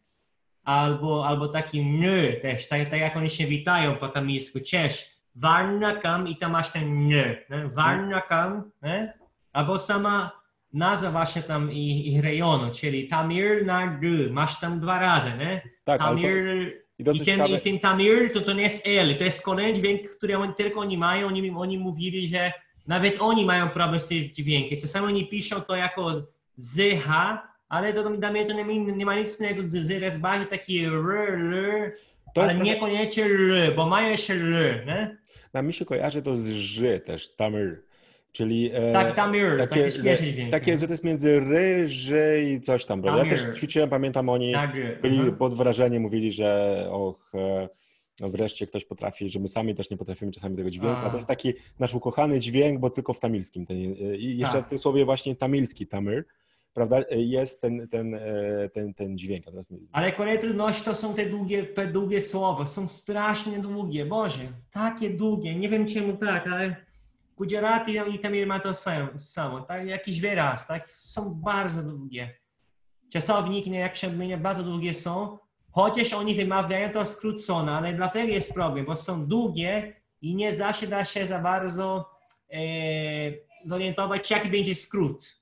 Bo te takie skróty w wymowie zależą od, od innych słów, które otaczają ten wyraz, zależy od szybkości mówienia, nawet, nawet od mówcy, więc jest trochę takie, trochę szalony taki sposób uczenia się, bo takie nagle rozumie tutaj jedno nagranie, zaraz, zaraz nie rozumie drugiego, drugiego nagrania, bo ta osoba bardziej skraca, inaczej skraca tutaj, tak, więc to bardzo ciekawe, nie? Tak, a to, to, co, to, co mi się podoba też tak ciekawi też e, w hindi na przykład, to jest, e, ja bym powiedział, takie masło maślane, tak jak po polsku mówimy, czyli powtarzanie pewnych, e, pewnych rzeczy, czyli tak właśnie masło maślane. Skoro masło, no to wiadomo, że maślane, prawda? I w Hindi oni często, też po angielsku jak mówią, na przykład jak idziecie do sklepu i prosicie o torbę tą plastikową czy reklamówkę, no po polsku też siatka, reklamówka i tak dalej, w Indiach oni nazywają to carry bag, czyli jeszcze tak z takim bardziej akcentem carry bag, czy te. I te, ja mówię, ale po co mówić carry, prawda? Czy jak bag, no to wiadomo, że będziemy coś nieść w niej, prawda? Czyli to jest torba. Więc nie musicie powiedzieć torba do noszenia, prawda? Czyli to tak jakby oni powtarzają siebie, w, znaczy mówią parę razy to samo, prawda? Czyli no, mimo, że mogliby się ograniczyć, to oni mówią dłużej. Tak jak Marlon wspomniałeś w długich słowach, to jest czasem takie kombinacje, prawda? Czyli połączenia słów, które, z których połowa jest niepotrzebna. Też mają takie formy e, e, czasownikowe, przez hindi. To jest jedna z takich najtrudniejszych rzeczy, która do tej pory mnie, e, mi sprawia kłopot, to jest bo same odmiany i tak dalej, to jest wszystko logiczne, ale mają na przykład, jak mówią, mają rodzaj formy dokonanej, którą tworzą przez dodanie do czasownika drugiego czasownika. I tutaj mamy czasownik dać, wziąć, prawda? Czyli gdy mówimy na przykład E, przeczytałem, to, to, mamy dwie wersje, na przeczytałem coś na głos, czy dla siebie, natomiast oni wtedy biorą jeden czasownik i dodają do niego drugi, prawda, czyli, e, no i czasem wychodzą z tego właśnie takie masło maślane, czyli na przykład weź coś, można powiedzieć lo, czyli weź, albo można powiedzieć lelo, czyli weź, weź, czyli wziąwszy, weź. Po co, ja mówię do mojej żony, po co ty mówisz dwa razy? Skoro możesz powiedzieć, to jest poprawna forma też, lo, weź, to po co mówić to dwa razy, prawda, lelu, prawda? Ale oni częściej użyją tej drugiej formy na przykład, prawda? Czyli e, albo daj, to możesz powiedzieć do, albo dedu, prawda?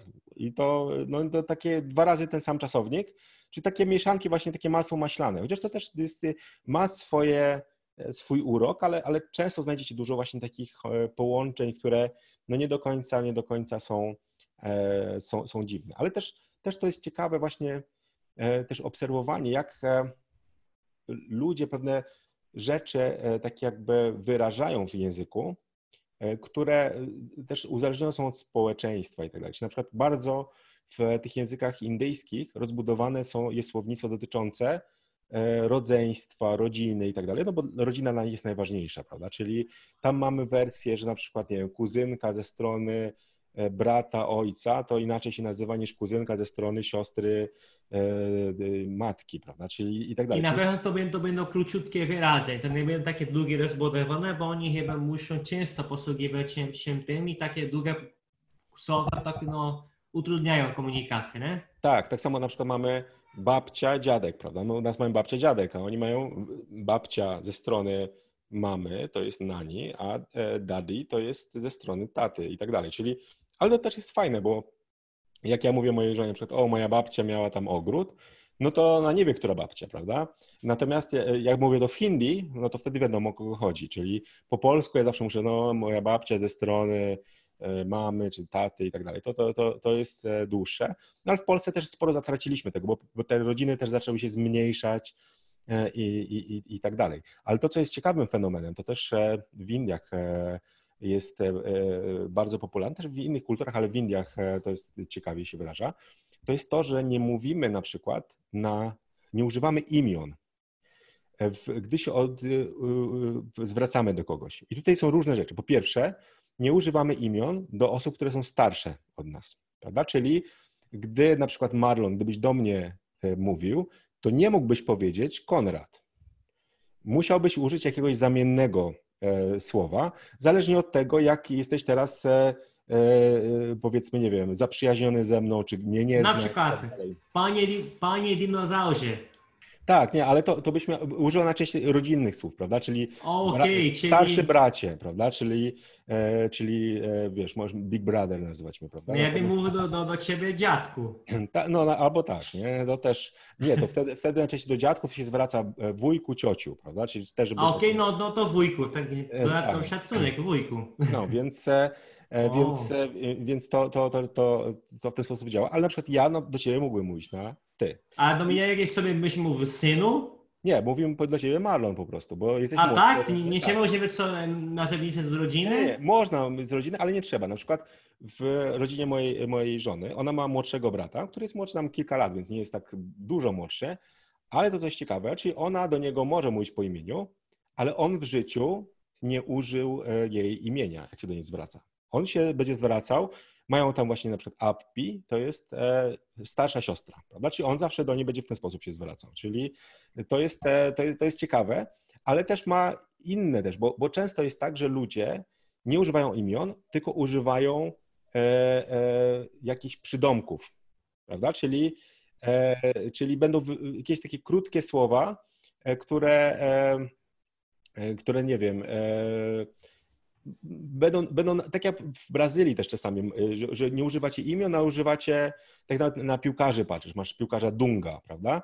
To to nie jest jego prawdziwe imię e, czy nazwisko, prawda? To jest przydomek, który, który ludzie mu nadają. Natomiast często jest tak, że e, że wybierasz imię dziecku, ale i tak będziesz go nazywał inaczej, prawda? Że jest jakaś grupa takich e, przydomków i to te- też nie jest tak, że dopasowujesz to do dziecka. To jest tak, że nie wiem, że w każdej rodzinie jest jakiś tam ktoś, nie? Że, że nazy, na- nazywają go e, jak, jakimś przydomkiem i no i tyle. I to e, e, jest inaczej jest takie dwusylabowe i tak dalej. Cza- Czasami nawet e, ludzie używają tego w oficjalnych dokumentach, prawda? Bo na przykład, nie wiem, e, byśmy nazywali ciebie, nie wiem, jakoś e, jakichś takich e, e, powiedzmy, nie wiem, jakiś taki przydomek byś miał, prawda? I teraz wszyscy do ciebie tak się, tak się zwracają, więc e, mogą na przykład nie znać twojego prawdziwego imienia i nazwiska, prawda? I teraz w momencie, kiedy, nie wiem, w sądzie y, y, Marlon zrobił coś złego i ktoś tam zeznaje, no to będzie zanotowane, że Marlon w cudzysłowie tak i tak się nazywa, też jego przydomek, nie? To, czego my nie robimy. Natomiast oni używają tego, ale ciekawsza sytuacja jest jeszcze w małżeństwach. Oczywiście to, że małżeństwa aranżowane są w większości w Indiach, to też jest ciekawe, ale ciekawe jest, jak ludzie do siebie się zwracają, mąż i żona. Że bardzo często żona do męża i też mąż do żony, oni nie będą się zwracać do siebie po imieniu.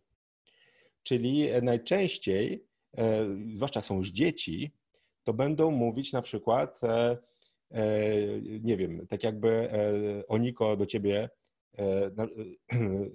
mówiła, tata Beniamina, prawda? Czyli, e, czyli nawet nie powiedz mojemu mężowi, powiedz Marlonowi, tylko powiedz tacie Beniamina coś tam, żeby zrobił, prawda? Czyli, e, czyli to takie naokoło trochę, że ja nie wiem, dlaczego oni się boją tych imion. To też jest, to też jest ciekawe. Nie, że... ale, ale to, to, to nie jest bojaźń, to, to tak samo Oniko robi tutaj właśnie, e, e, tak samo robi e, ona, ja też robię i też tak sobie myślę, też w Brazylii robimy to Ale z tak, rodziną. znaczy nie wiem, nie wiem ale- czy u was tak jest, ale nigdy w życiu nie mówiłem do mojego, tat, do mojego taty jego imię, on ma na imię Nie, Lazarus. nie, nie, nie, nie, nie, ale to nie o to chodzi. Nie, nie chodzi o zwracanie się, chodzi o to, jak Oniko będzie mówić o tobie.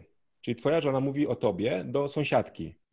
Porozmawiam z tatą Beniamina i powiem, co on myśli. A nie, nie, nie, on tak on Tak, tak. mówił, że porozmawiam z mężem, nie? To Tak, tak czyli my mówimy z mężem, albo porozmawiam z Marlonem i tak dalej. Zależy od tego, czy ktoś się zna, prawda? Natomiast On nie wiem, nie, nie wiem, ona chyba rzadko mówi, że porozmawiam z Marlonem, to raczej ona mówi, że porozmawiam z mężem. Ja tak samo też, ja...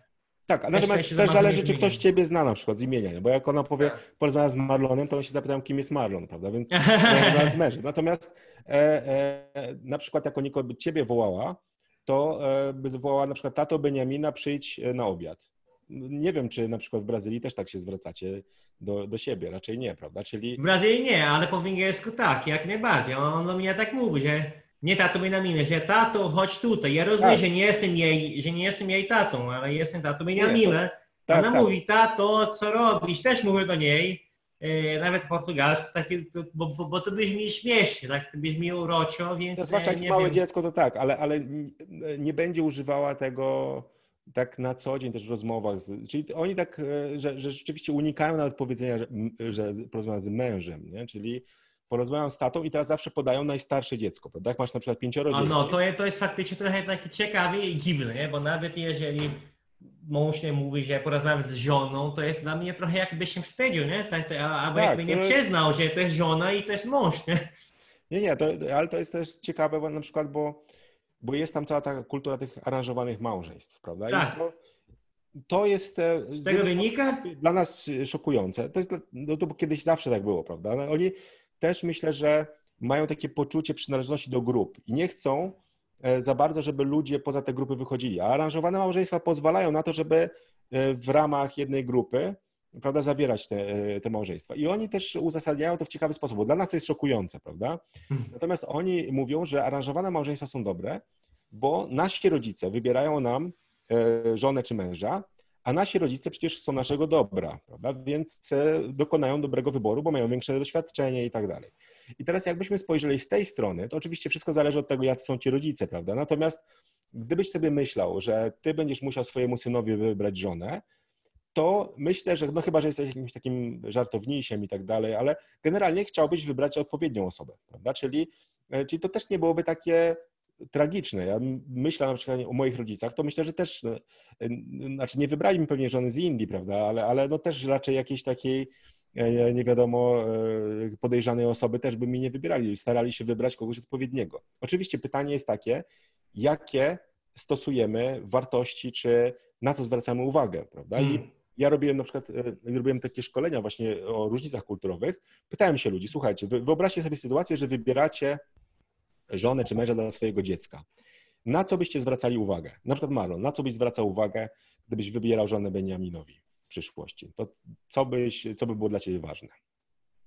No, ja, ja bym zwracał uwagę, e, wiadomo, że na wygląd, jak dba o siebie, jak dba o zdrowie, jak się zachowuje wobec rodziców, nie?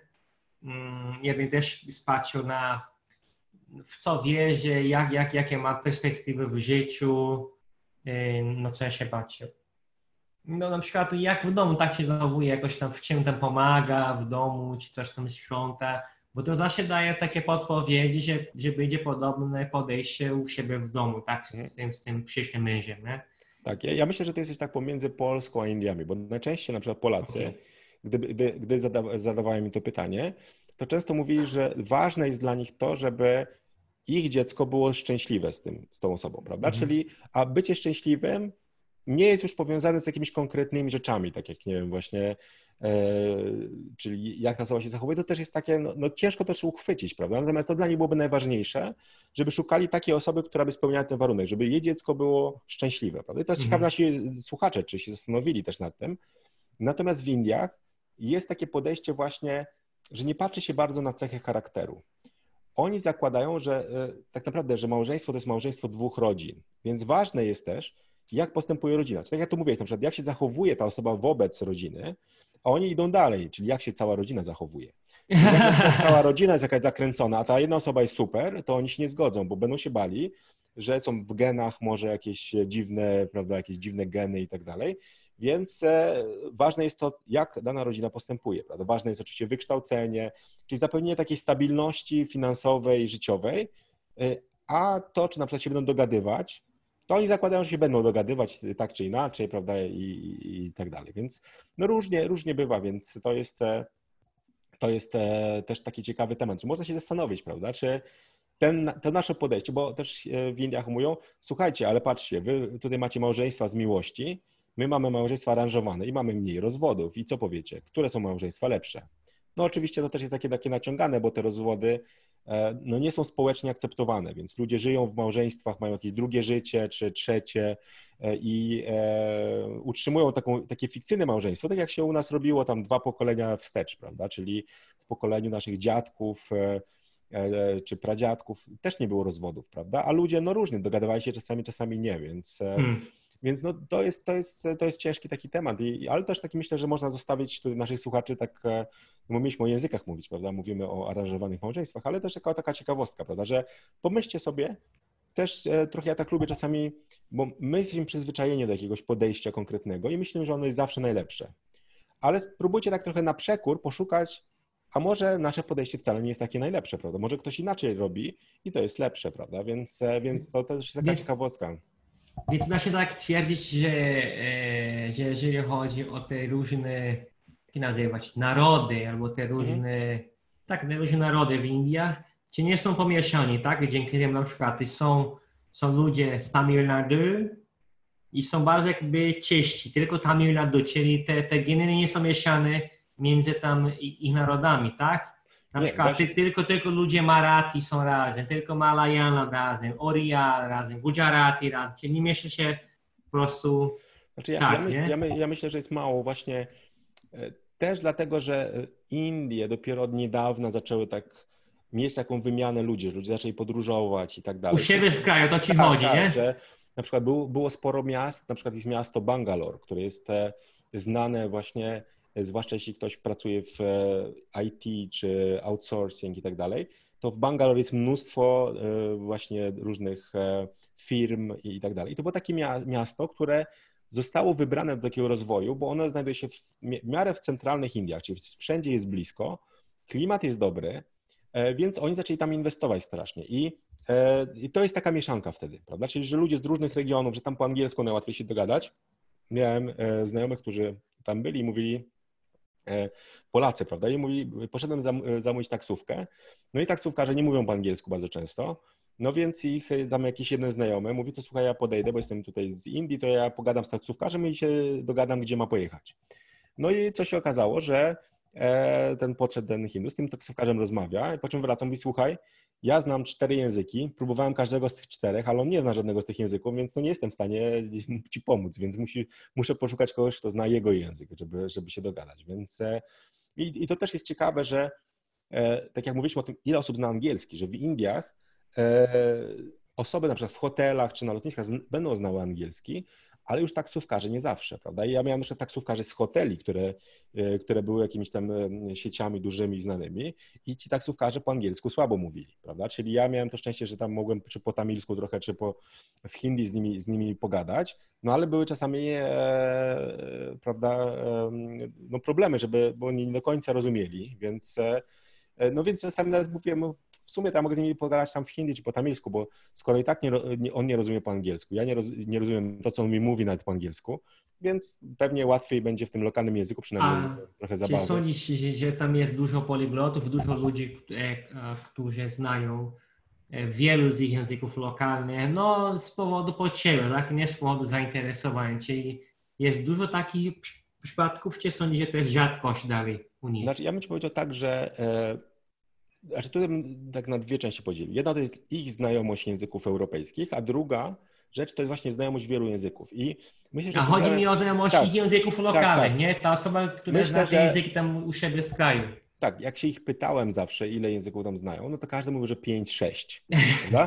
Natomiast myślę, że problemem jest to, że e, oni inaczej widzą tą poprzeczkę, że dla nas, jak mówię, znam język, to wszyscy mówią, o, to musisz znać wszystkie słowa, w ogóle jak zrobisz błąd, to znaczy, że już nie znasz języka, prawda? Polacy bardzo wysoko stawiają poprzeczkę znajomości języka. W mhm. Indiach ta poprzeczka jest bardzo nisko, prawda? Ja tam znałem tamilski, e, tak tyle, że no tam byłem w stanie się jakieś proste rzeczy tam e, zapytać, porozmawiać, ale no, bardzo słabo. Oni mówili, Konrad, znasz super tamilski, w ogóle już biegle, nie? E, tak. ja mówię, no tak, ale przerobiłem tylko połowę podręcznika, na razie, a tu znasz połowę tamilskiego już, nie? Czyli oni tak jakby bardzo gdzieś tam pompowali tą moją znajomość, że nie wiadomo. I teraz gdybyś pojechał tam na przykład ich przesłuchiwał, na przykład jakąś moją biografię przygotowywał, to oni powiedzieli, że Konrad to w ogóle biegle mówi po tamilsku, ze wszystkim się dogadywał i tak dalej. Czy oni przesadzają czasami. I też w hmm. stosunku do siebie, że czasem znają parę słów w jednym języku e, i już mówią, że znają ten język, prawda? I teraz to, co było ciekawe, był, był taki e, nauczyciel języka francuskiego bodajże, który mówi, że pracował w Japonii i w Indiach. I widział olbrzymią różnicę, bo w Indiach, jak zaczął pracować, to mówi, że dużo ludzi przychodziło na zajęcia, ale po jednym semestrze nagle się wszyscy wykruszali, czyli e, znikali, po prostu przestawali się uczyć. W Japonii było tak, że mniej osób się zapisywało, ale jak ktoś się już zapisał, to przeszedł przez cały tam kurs, przez wszystkie semestry i tak dalej, czyli nie rezygnował nigdy. Tu tak samo się dzieje, przynajmniej to w Gliwice ze mną na japońskim też. Znaczy dużo ludzi się zapisuje na japońskim i po, po jakby, no po dwóch semestrach, tak, jest ten, ten rok tutaj nauki w szkole lokalnej, to już wyklucza się. Tak, ale w Brazylii te, te też było podobnie. Myślę, że to nie jest ten problem, bo też znam nauczycieli innych, innych egzotycznych języków i mają to samo, nie? nie ja ciekawe, myślę, ciekawe, że jest tak, tak coś, my... coś wspólnego. Tak, ale myślę, że to jest y, trochę inaczej, bo tutaj ludzie się wykruszają głównie przez to, że oni mają czasami jakiś taki pomysł, o pouczę się japońskiego, później zaczynają się uczyć i widzą, że to wcale nie jest takie łatwe, jak myśleli może, tak. E, też nie widzą perspektyw może wykorzystywania tego języka, więc rezygnują. Natomiast w Indiach ten nauczyciel mówi, że wydawało mu się, że przyczyna jest taka, że ci ludzie, czy y, Hindusi, którzy się uczyli tego francuskiego, po tym jednym semestrze myśleli, że już ten język dobrze znają. Aha, no to zupełnie inaczej niż tutaj. Na tak. pewno jak ludzie przestają się uczyć japońskiego, nie myślą, że wszystko umieją, bo nawet tak, pisać tak. nie umieją, natomiast, zaczynają tutaj... Tak, natomiast dla nich to jest właśnie, rzeczywiście możesz znaleźć osoby, które znają na przykład dwa języki dobrze, bo ich na przykład rodzice pochodzą z dwóch różnych te, e, powiedzmy stanów i dwóch językach się porozumiewają, czyli te osoby będą znały, natomiast nie ma takich, e, po pierwsze nie ma na przykład zajęć do e, nauki języków, czyli ludzie uczą się może w szkole trochę, ale na przykład w Tamil Nadu na przykład nie uczą się hindi. Tam niektórzy coś znają, prawda, bo się gdzieś tam uczyli, ale nie ma obowiązkowej nauki, nie ma też takiego e, podejścia jak w Polsce, że ktoś chce kontynuować naukę, że uczyłem się w szkole, to teraz coś tam robi z tym językiem.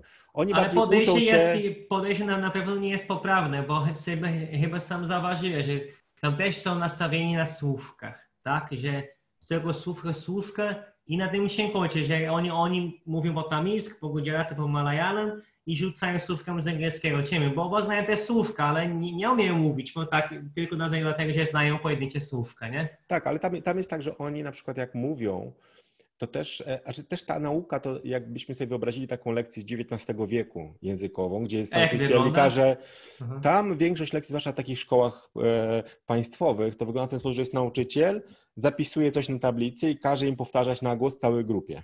Czyli na przykład, i też tam z błędami czasami nawet w, można w internecie znaleźć, ale to jest taki typowy sposób e, nauczania.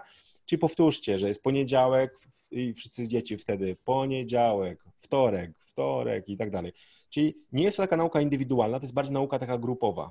Prawda? Czyli że ludzie mają poczucie, że się uczą, ale nie do końca sprawdzamy też to e, na, na różnych poziomach. Co prawda, e, jest duże ciśnienie na to, żeby się ludzie uczyli. Na przykład do egzaminów oni podchodzą rzeczywiście mają też dobre, dobre wyniki, bo, bo też e, rodzice większą uwagę zwracają na to, żeby dzieci się uczyły i tak dalej, ale ten poziom języków jest inny i też myślę, że e, oni jak się uczą, to bardziej się uczą na zasadzie takiej, że z kimś rozmawiają, że coś za, załapią, prawda? Tak jak, nie wiem, ty gdzieś spotkasz jakiegoś znajomego z jakiegoś kraju, nauczy się trochę jego języka i myślisz, że już znasz ten język, prawda?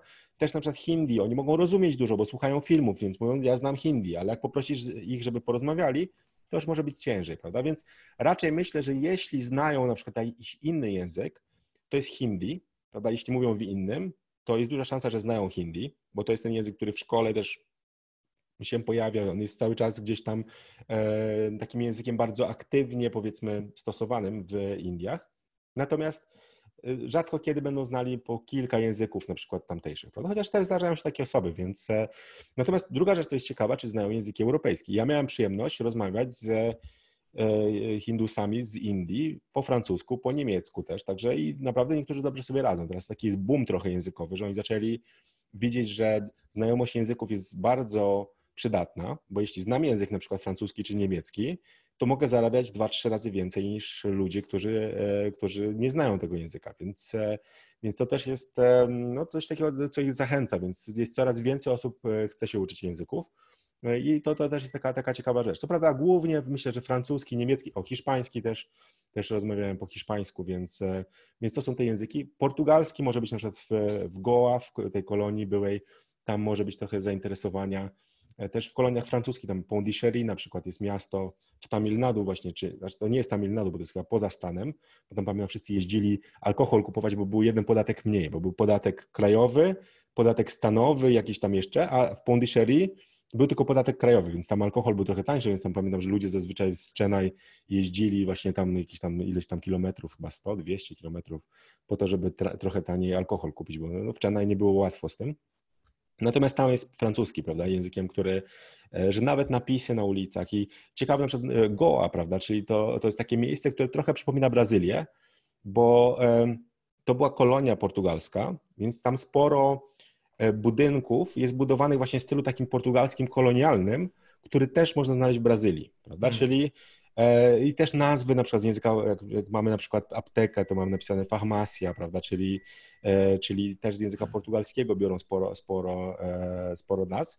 I rzeczywiście można trochę się poczuć trochę jak jest, jakbyśmy byli w Brazylii, gdy tam jesteśmy, prawda, czyli klimat też jest taki bardzo, bardzo wilgotny i...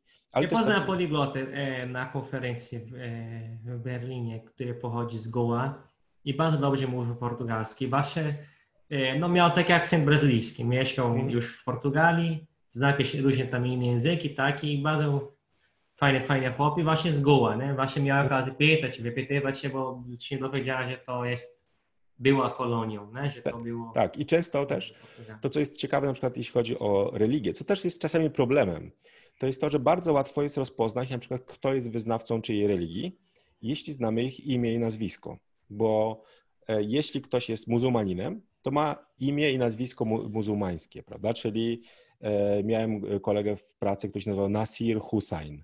Od razu widać, prawda? Czyli, e, czyli był Abdul Rahim, prawda? Czyli nazwiska tego typu. Od razu widać, że okej, okay, to jest e, muzułmanin, prawda? Czyli on, nawet jakby chciał się ukryć, że no to po imieniu, nazwisku widzimy. Natomiast chrześcijanie w, na przykład w Chennai mieli nazwiska, imiona angielskie. Czyli był na przykład Dominik Xavier, prawda?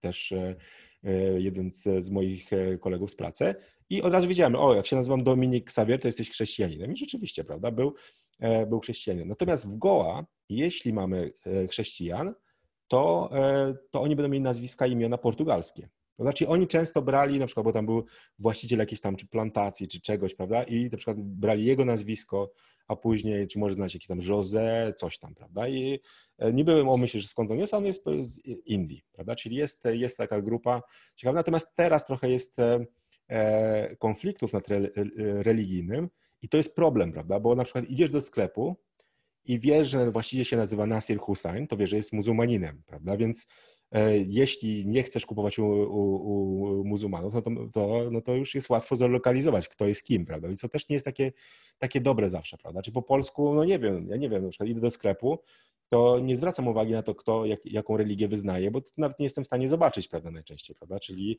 no musiałbym porozmawiać z tą osobą, żebym wiedział, prawda? Natomiast tam, no to jest bardziej widoczne, bo już imię, nazwisko, E, jest taką informacją, która ci przekazuje, prawda? Czyli e, z jakiej właśnie grupy religijnej ktoś się wywodzi, a ponieważ no, e, na przykład muzułmanie stanowią dosyć duży procent, to też jest, bo, bo, myślę, że jak na przykład jest jedna osoba z jakiejś religii i tak dalej, no to nie ma aż tak dużych konfliktów. Jest bardziej taka ciekawostka, że ludzie się dopytują.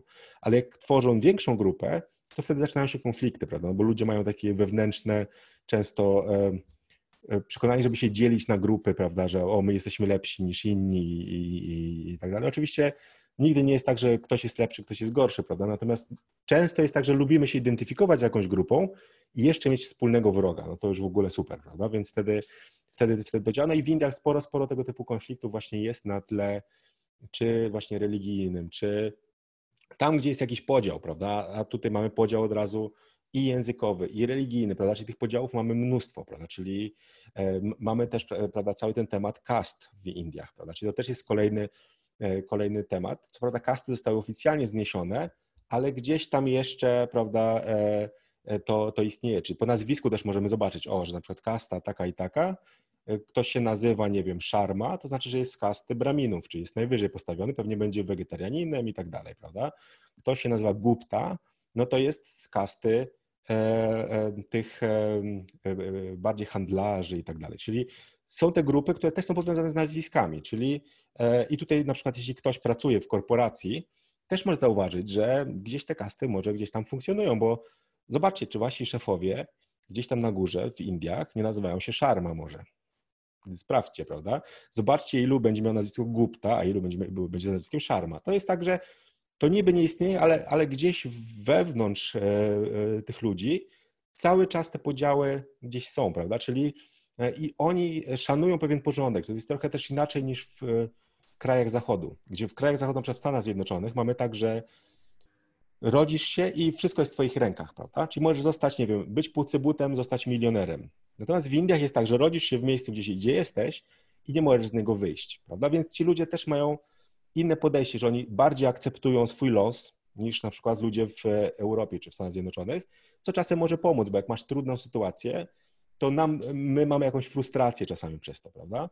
Ale z drugiej strony możesz mniej wierzyć w swoje możliwości niż Europejczycy czy, czy Amerykanie, prawda? Czyli to, no tutaj jest różnie, prawda? Ja myślę, że też Polacy są gdzieś tak pomiędzy, że my jesteśmy właśnie taką kulturą, która częściowo jest właśnie, nie jest kulturą Zachodu, nie jest oczywiście kulturą Azji, ale my mamy taką właśnie swoją, która gdzieś łączy obie, prawda? Więc to też jest takie ciekawe, ciekawe spojrzenie, że my e, wiele rzeczy rozumiemy z jednych i z drugich. Mamy wiele dobrych cech, prawda, które, których na przykład brakuje jednej i drugiej kulturze też i mamy też sporo wad, więc, e, więc to jest taka mieszanka ciekawa. E, ale też łatwiej nam jest dogadywać się, prawda? Czyli ja często, jak na przykład byłem w Indiach, no to czułem się trochę jakbym był, nie wiem, u mojej babci na przykład, że, która zawsze mi dawała jakieś tam jedzenie, prawda, że to najważniejsze, że o, ty, Konrad, jesteś taki chudy i tak dalej. Teraz to by była dumna ze mnie, jakby zobaczyła, prawda, jaki tutaj ile, ile, ile jem i tak dalej. Natomiast no, było tak, że zawsze to jedzenie było ważne, że jak babcia gotowała zupę, no to to nie był taki dla dwóch osób, tylko był taki wielki garnek, bo mogło przyjść 10 osób, prawda? No i tak jest w Indiach, prawda? Czyli tak jest w Indiach, że no ludzie nie gotują małych porcji, oni gotują dużo, bo zawsze ktoś przychodzi, zawsze mu się daje coś do jedzenia. Są osoby, które nawet same nie gotują, tylko chodzą w odwiedziny, prawda, po wszystkich wujkach, ciociach, po to, żeby sobie za darmo jedzenie dostać, prawda, więc też e, są tacy kombinatorzy.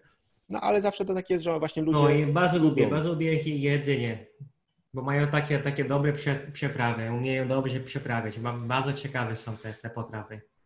Tak, Malon, wspólny punkt to był kolendra, prawda? Bo to jeszcze jako jesteś z tej północno-wschodniej Brazylii, gdzie ta kolendra dominuje w, w kuchni, to, e, to, to... O, nie tylko, dużo, dużo jest, jest manga, tylko że oni gotują też, tego nie gotujemy, to jest samo jedzenie, ale mają sporo rzeczy, co mamy. Mają coś, coś w stylu pastel, taka samusa, nie? Mają też e, kaju, mają okra, okrę, czyli to... Mhm jadę tam u Was właśnie okre, to bardzo fajnie.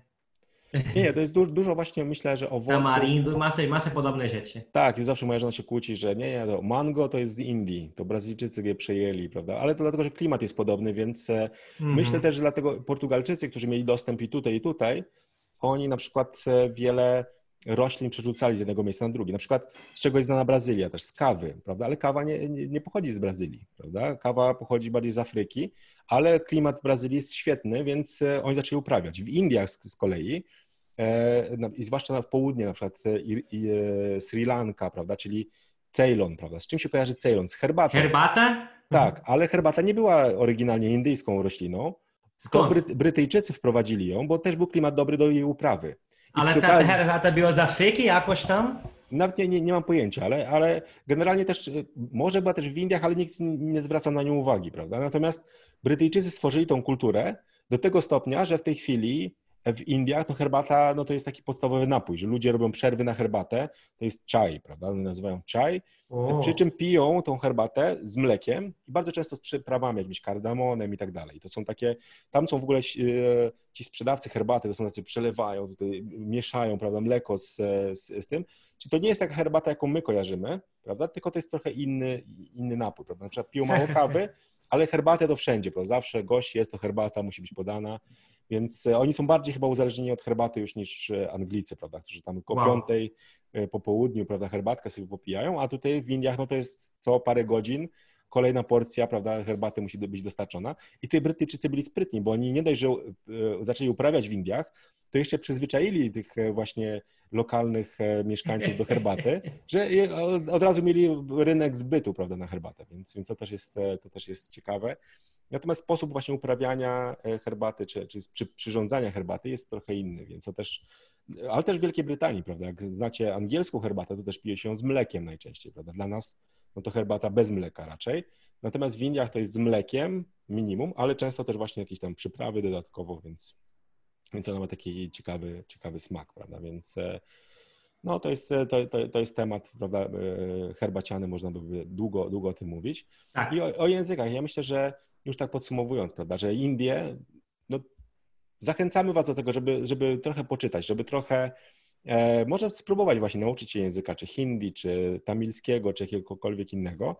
E, z hindi jest wbrew, wbrew pozorom najłatwiej, trochę nawet materiałów jest w języku polskim dostępnych, więc możecie, możecie zerknąć. Oczywiście, jeśli chcecie się uczyć języków z nami, to też zachęcamy oczywiście do, do tego, żeby dołączać i rezerwować miejsca na te e, języki mniej popularne, bo naszym marzeniem jest to, żeby stworzyć jak najwięcej kursów językowych, więc e, nam żaden język jest niestraszny. Tutaj, tutaj przy okazji wielkie gratulacje Marlon jako zwycięzca konkursu języka Navi, prawda, czy tego języka Tak, no jak się, zbiera, jak się zbiera chętnych, mogę stworzyć też, też kurs. To, tak, to jest trudny język, bardzo ciekawy jest. Jesteś, można powiedzieć, już specjalistą cały świat, bo to był konkurs organizowany przez twórcę tego języka, tam e, tak. dyplom, także, także no tutaj żaden język jest nam nie straszny, więc zachęcamy Was, zapisujcie się. Tak jest. I będziemy tworzyć Wam, wam kursy, ale zwłaszcza zachęcamy dzisiaj do nauki języków z Indii, bo to są takie języki egzotyczne, ale w których znajdziecie też sporo znanych elementów. Zobaczcie, jak dużo takiej słowiańskiej duszy może jest w tych językach właśnie jak hindi i tak dalej, bo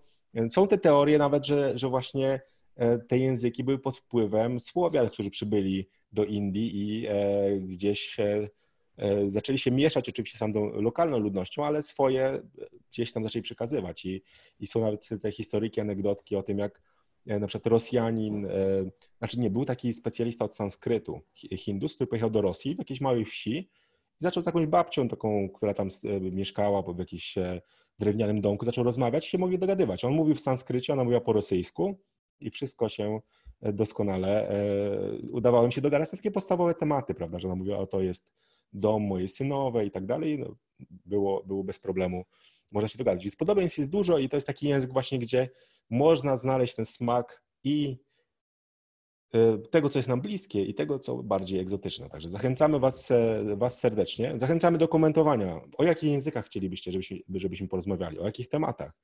Jesteśmy tutaj bardzo, bardzo otwarci i e, oczywiście zapraszamy Was na kolejne odcinki naszego, naszego podcastu.